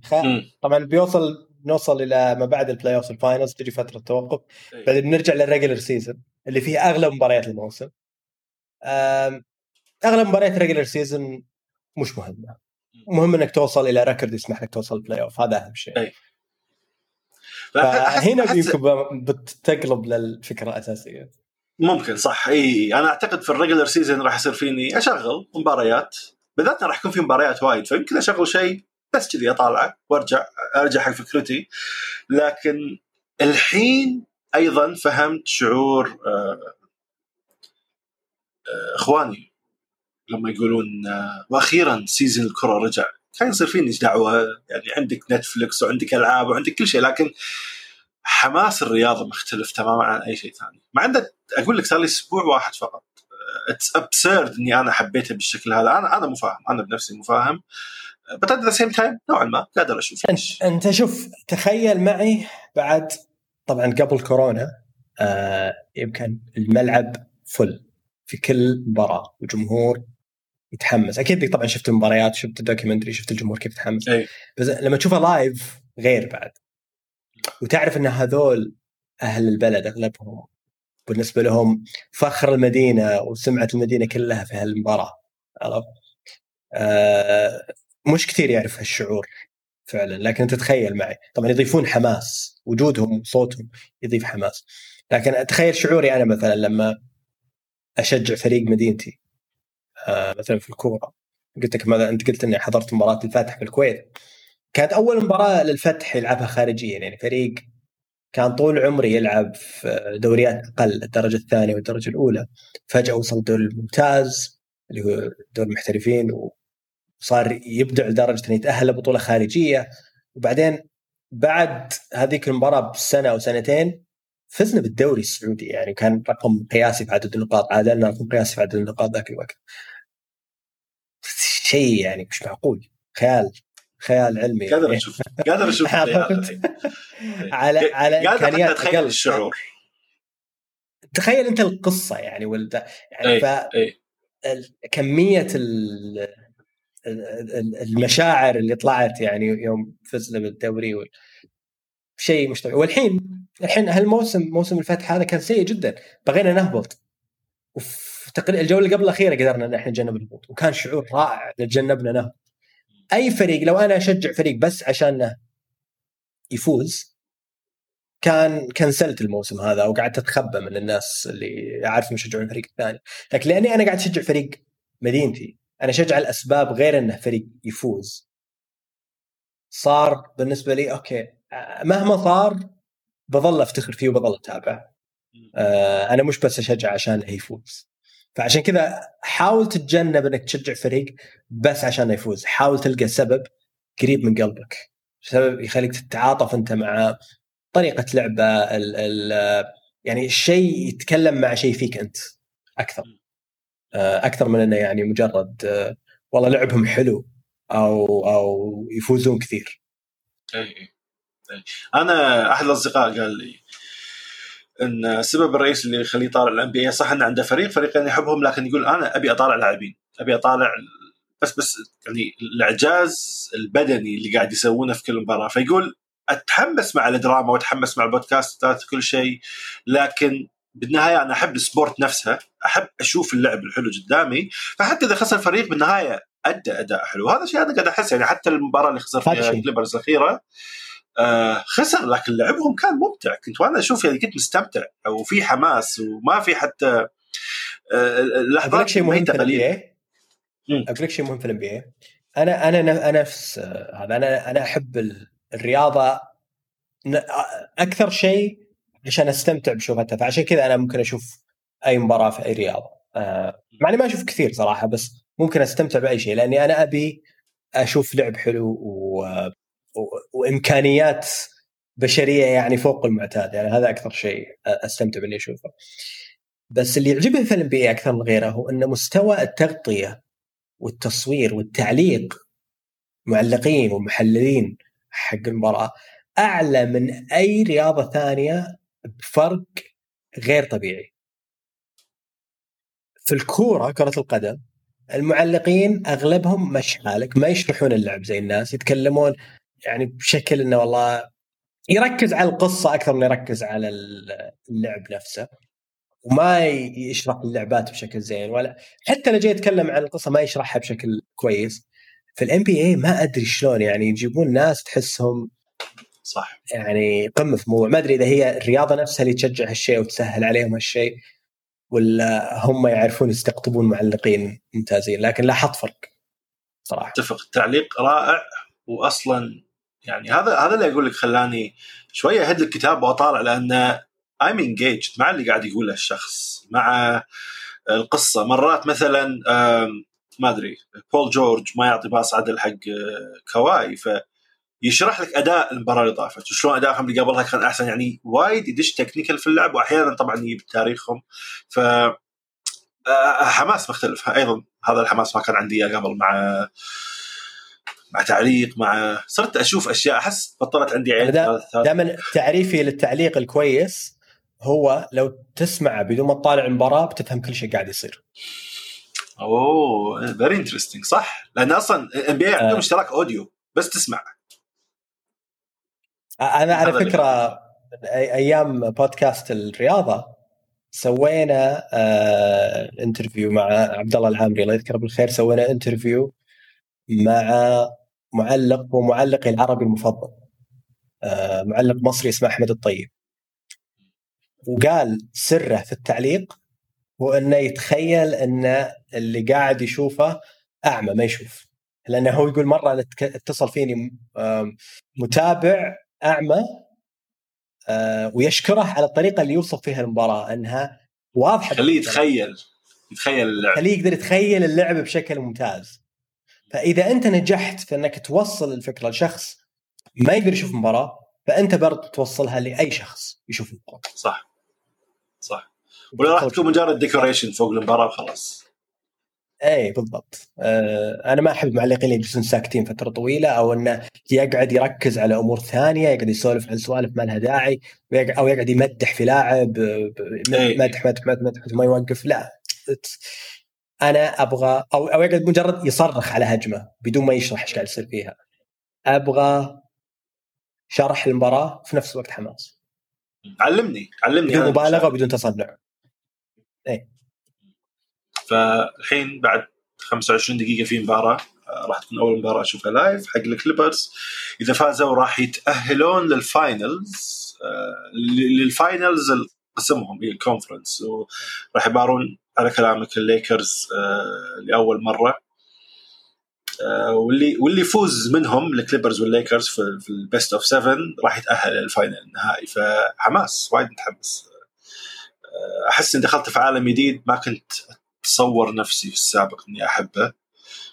وكل يوم يعني حاليا كل يوم أحد أسباب سعادتي ال NBA كل يوم أبطل NBA TV وأشوف مقاطع قديمة و highlights مايكل جوردن وكوبي وغيره فحماس أنا أنا مستغرب من نفسي إني حبيته بالشكل هذا. فاللي وده ويحس إنه عنده وقت ويحس إنه أو على الأقل عنده فضول لأن أنا بدأت معي فضول آه، شوف documentary The Last Dance لأن حتى إذا أنت ما كنت تحب الرياضة أو راح تتوقع إنك راح تشوفه وتوقف أتوقع الدروس اللي تأخذها من The Last Dance رائعة بالنسبة لي. أهمها إن مايكل جوردن ما كان معجزة الهيه كان ريال يشتغل على نفسه واللي وصله المستوى هذا هو يخفق في مباراة في, شيء معين حتى مرات يخسرون يعني ما يأخذون اللقب. والشيء هذا يشعل فيه نار يخليه حتى في عطلتهم الصيف اللي عادة يريحون فيها هو قاعد يتدرب مع مدربه. فهذا يعني يعطي للواحد أنا على فكرة مايكل كان عنده موهبة خرافية لكن أنا أش... أنا عندي يعني شبه يقين إنه يمكن مر على العالم لاعبين سلة أفضل منه من ناحية الموهبة يمكن. إنه هو موهبته يعني خرافية. لكن طريقة شغله إن إن مو بأي أحد يأخذ هالموهبة يقدر يستغلها. في كثير ضيعوا موهبتهم في الكورة وفي السلة وفي كل شيء. ف يعني أنت أنت مثلا أنت أنا في شغلي أي واحد في في أي شيء يسويه ممكن أنت عندك القدرة إنك تبدع لكن تحتاج إنك تشعل زي ما قلت الحماس اللي فيك إنك أنت توصل للي صح. عشان تقدر توصل. صح. آه، أعتقد اللي آه، تحلطموا إن الحلقة اللي طافت ساعتين يرمون إن الحلقة هذه ساعتين شوف آه، يعني أنا أنا كنت أفكر وتكلمنا في الموضوع قبل الحلقة. موضوع إن إحنا نقسم الحلقة يعني الأجزاء ونخلي يعني كل جزء واضح وين وين يبدأ وين ينتهي هذا برضو يساعد لكن ممكن نخلي في المستقبل كلام عن المواضيع الجانبية اللي غير الأشياء الأساسية اللي نتكلم عنها آه، نهاية الحلقة عشان الناس اللي يبي الزبدة في البداية يقدر يأخذها. آه، في النهاية راح دائما يظل موضوع ال gaming والتقنية يمكن أكثر شيئين صح. نبدأ دائما نتكلم فيهم. صح. آه الأمور الثانية ممكن نتركها لآخر شيء وأعتقد time stamps يعني بنحاول نحطها. ما أقدر أوعدكم إن كل حلقة بيكون فيها صراحة لكن بحاول. أنا قاعد كنت قاعد أسجل وأنا قاعدين نسوي الحلقة إنه okay متى وقت فقرة ال games ومتى متى وقت فقرة الام بي اي بنحاول كل حلقة نسويها وزي ما قلت بنحاول نخلي نهاية الحلقة هي اللي فيها المواضيع الجانبية أكثر. بس اللي يبي يسمع ثلاث ساعات ممتاز. إحنا قاعدين نستمتع من الحين نسجل الحلقة هذا وأنا أستمتع يعني بالمناسبة لما أسمع بودكاستات قديمة لأن بالنسبة لي البودكاست أسمعه لما قاعد أشتغل وأرتب الغرفة أسوي لي قهوة أطبخ أسخن الأكل يعني كل الفترات هذه بالنسبة لي شغل بودكاست خلاص أسمعه. لو يخلص على مدى يومين ثلاث أيام أربع أيام ما يفرق معي. مجرد هو شيء شغلة لما أكون قاعد أسوي شيء ثاني. فعاملوا كذي يعني. ودائما بنخلي يعني أي شيء ممكن. يعني ممكن في المستقبل لو بغينا نسوي بودكاست عن فقط الأشياء ال ال اللي وقتها محدود زي أخبار توها صارت ونبي نتكلم عنها بش يعني بشكل سريع نحاول نخلي البودكاست قصير. لكن حاليا إحنا قاعدين نتكلم عن أشياء ممكن تنسمع في أي وقت. okay تكلمنا عن اللعبة. ممكن اللعبة هذه نزلت قبل عشر سنين زي أو 15 سنة زي Twilight Princess أو ممكن تكون نزلت قبل أسبوعين زي Crusader Kings كل واحد. بعدين آه كمان يعني آخر مرة سجلنا بودكاست آه، بشكل مستمر متى قبل سبع سنين ثمان سنين استحملونا. متابون بودكاست؟ استحملوا. إن شاء الله ناخذ نحاول إن إحنا يعني بناخذ الفيدباك على إيش اللي يعجبكم وإيش اللي إحنا نحس إنه منطقي آه، من ناحية التسجيل ونمشي عليه. بس حاليا أنا مستمتع جدا بالموضوع وفعلا أنا دائما أقول إني مشتاق لتسجيل البودكاست فجدا مبسوط. على إحنا لقينا يعني شيء نقدر نسويه بهالخصوص. فيعطيكم العافية. آه واعطونا رأيكم زي ما قلنا يعني بالنسبة لموضوع آه مواضيع الحلقة الجاية آه اللي إن شاء الله بنتكلم عنها. next gen consoles PC ال iPhones الجديدة اللي Apple بتكلم عنها. آه وأي موضوع ثاني يهمكم. ارسلوا لنا. ما أدري شو نقول لهم نرسلوا على account Recap موجود أنا عندي account Recap أو ممكن ترسلوا لي أنا. أو محمد بالضبط أي شخص فينا بيوصل الرسالة إن شاء الله وبإذن الله راح يعني إذا كان في عندنا أسئلة كفاية راح نسوي فقرة آه، أسئلة عشان نرد عليها بإذن الله. فيعطيكم العافية وشكرا محمد ونشوفكم إن شاء الله الحلقة الجاية وسلام. Arrivederci.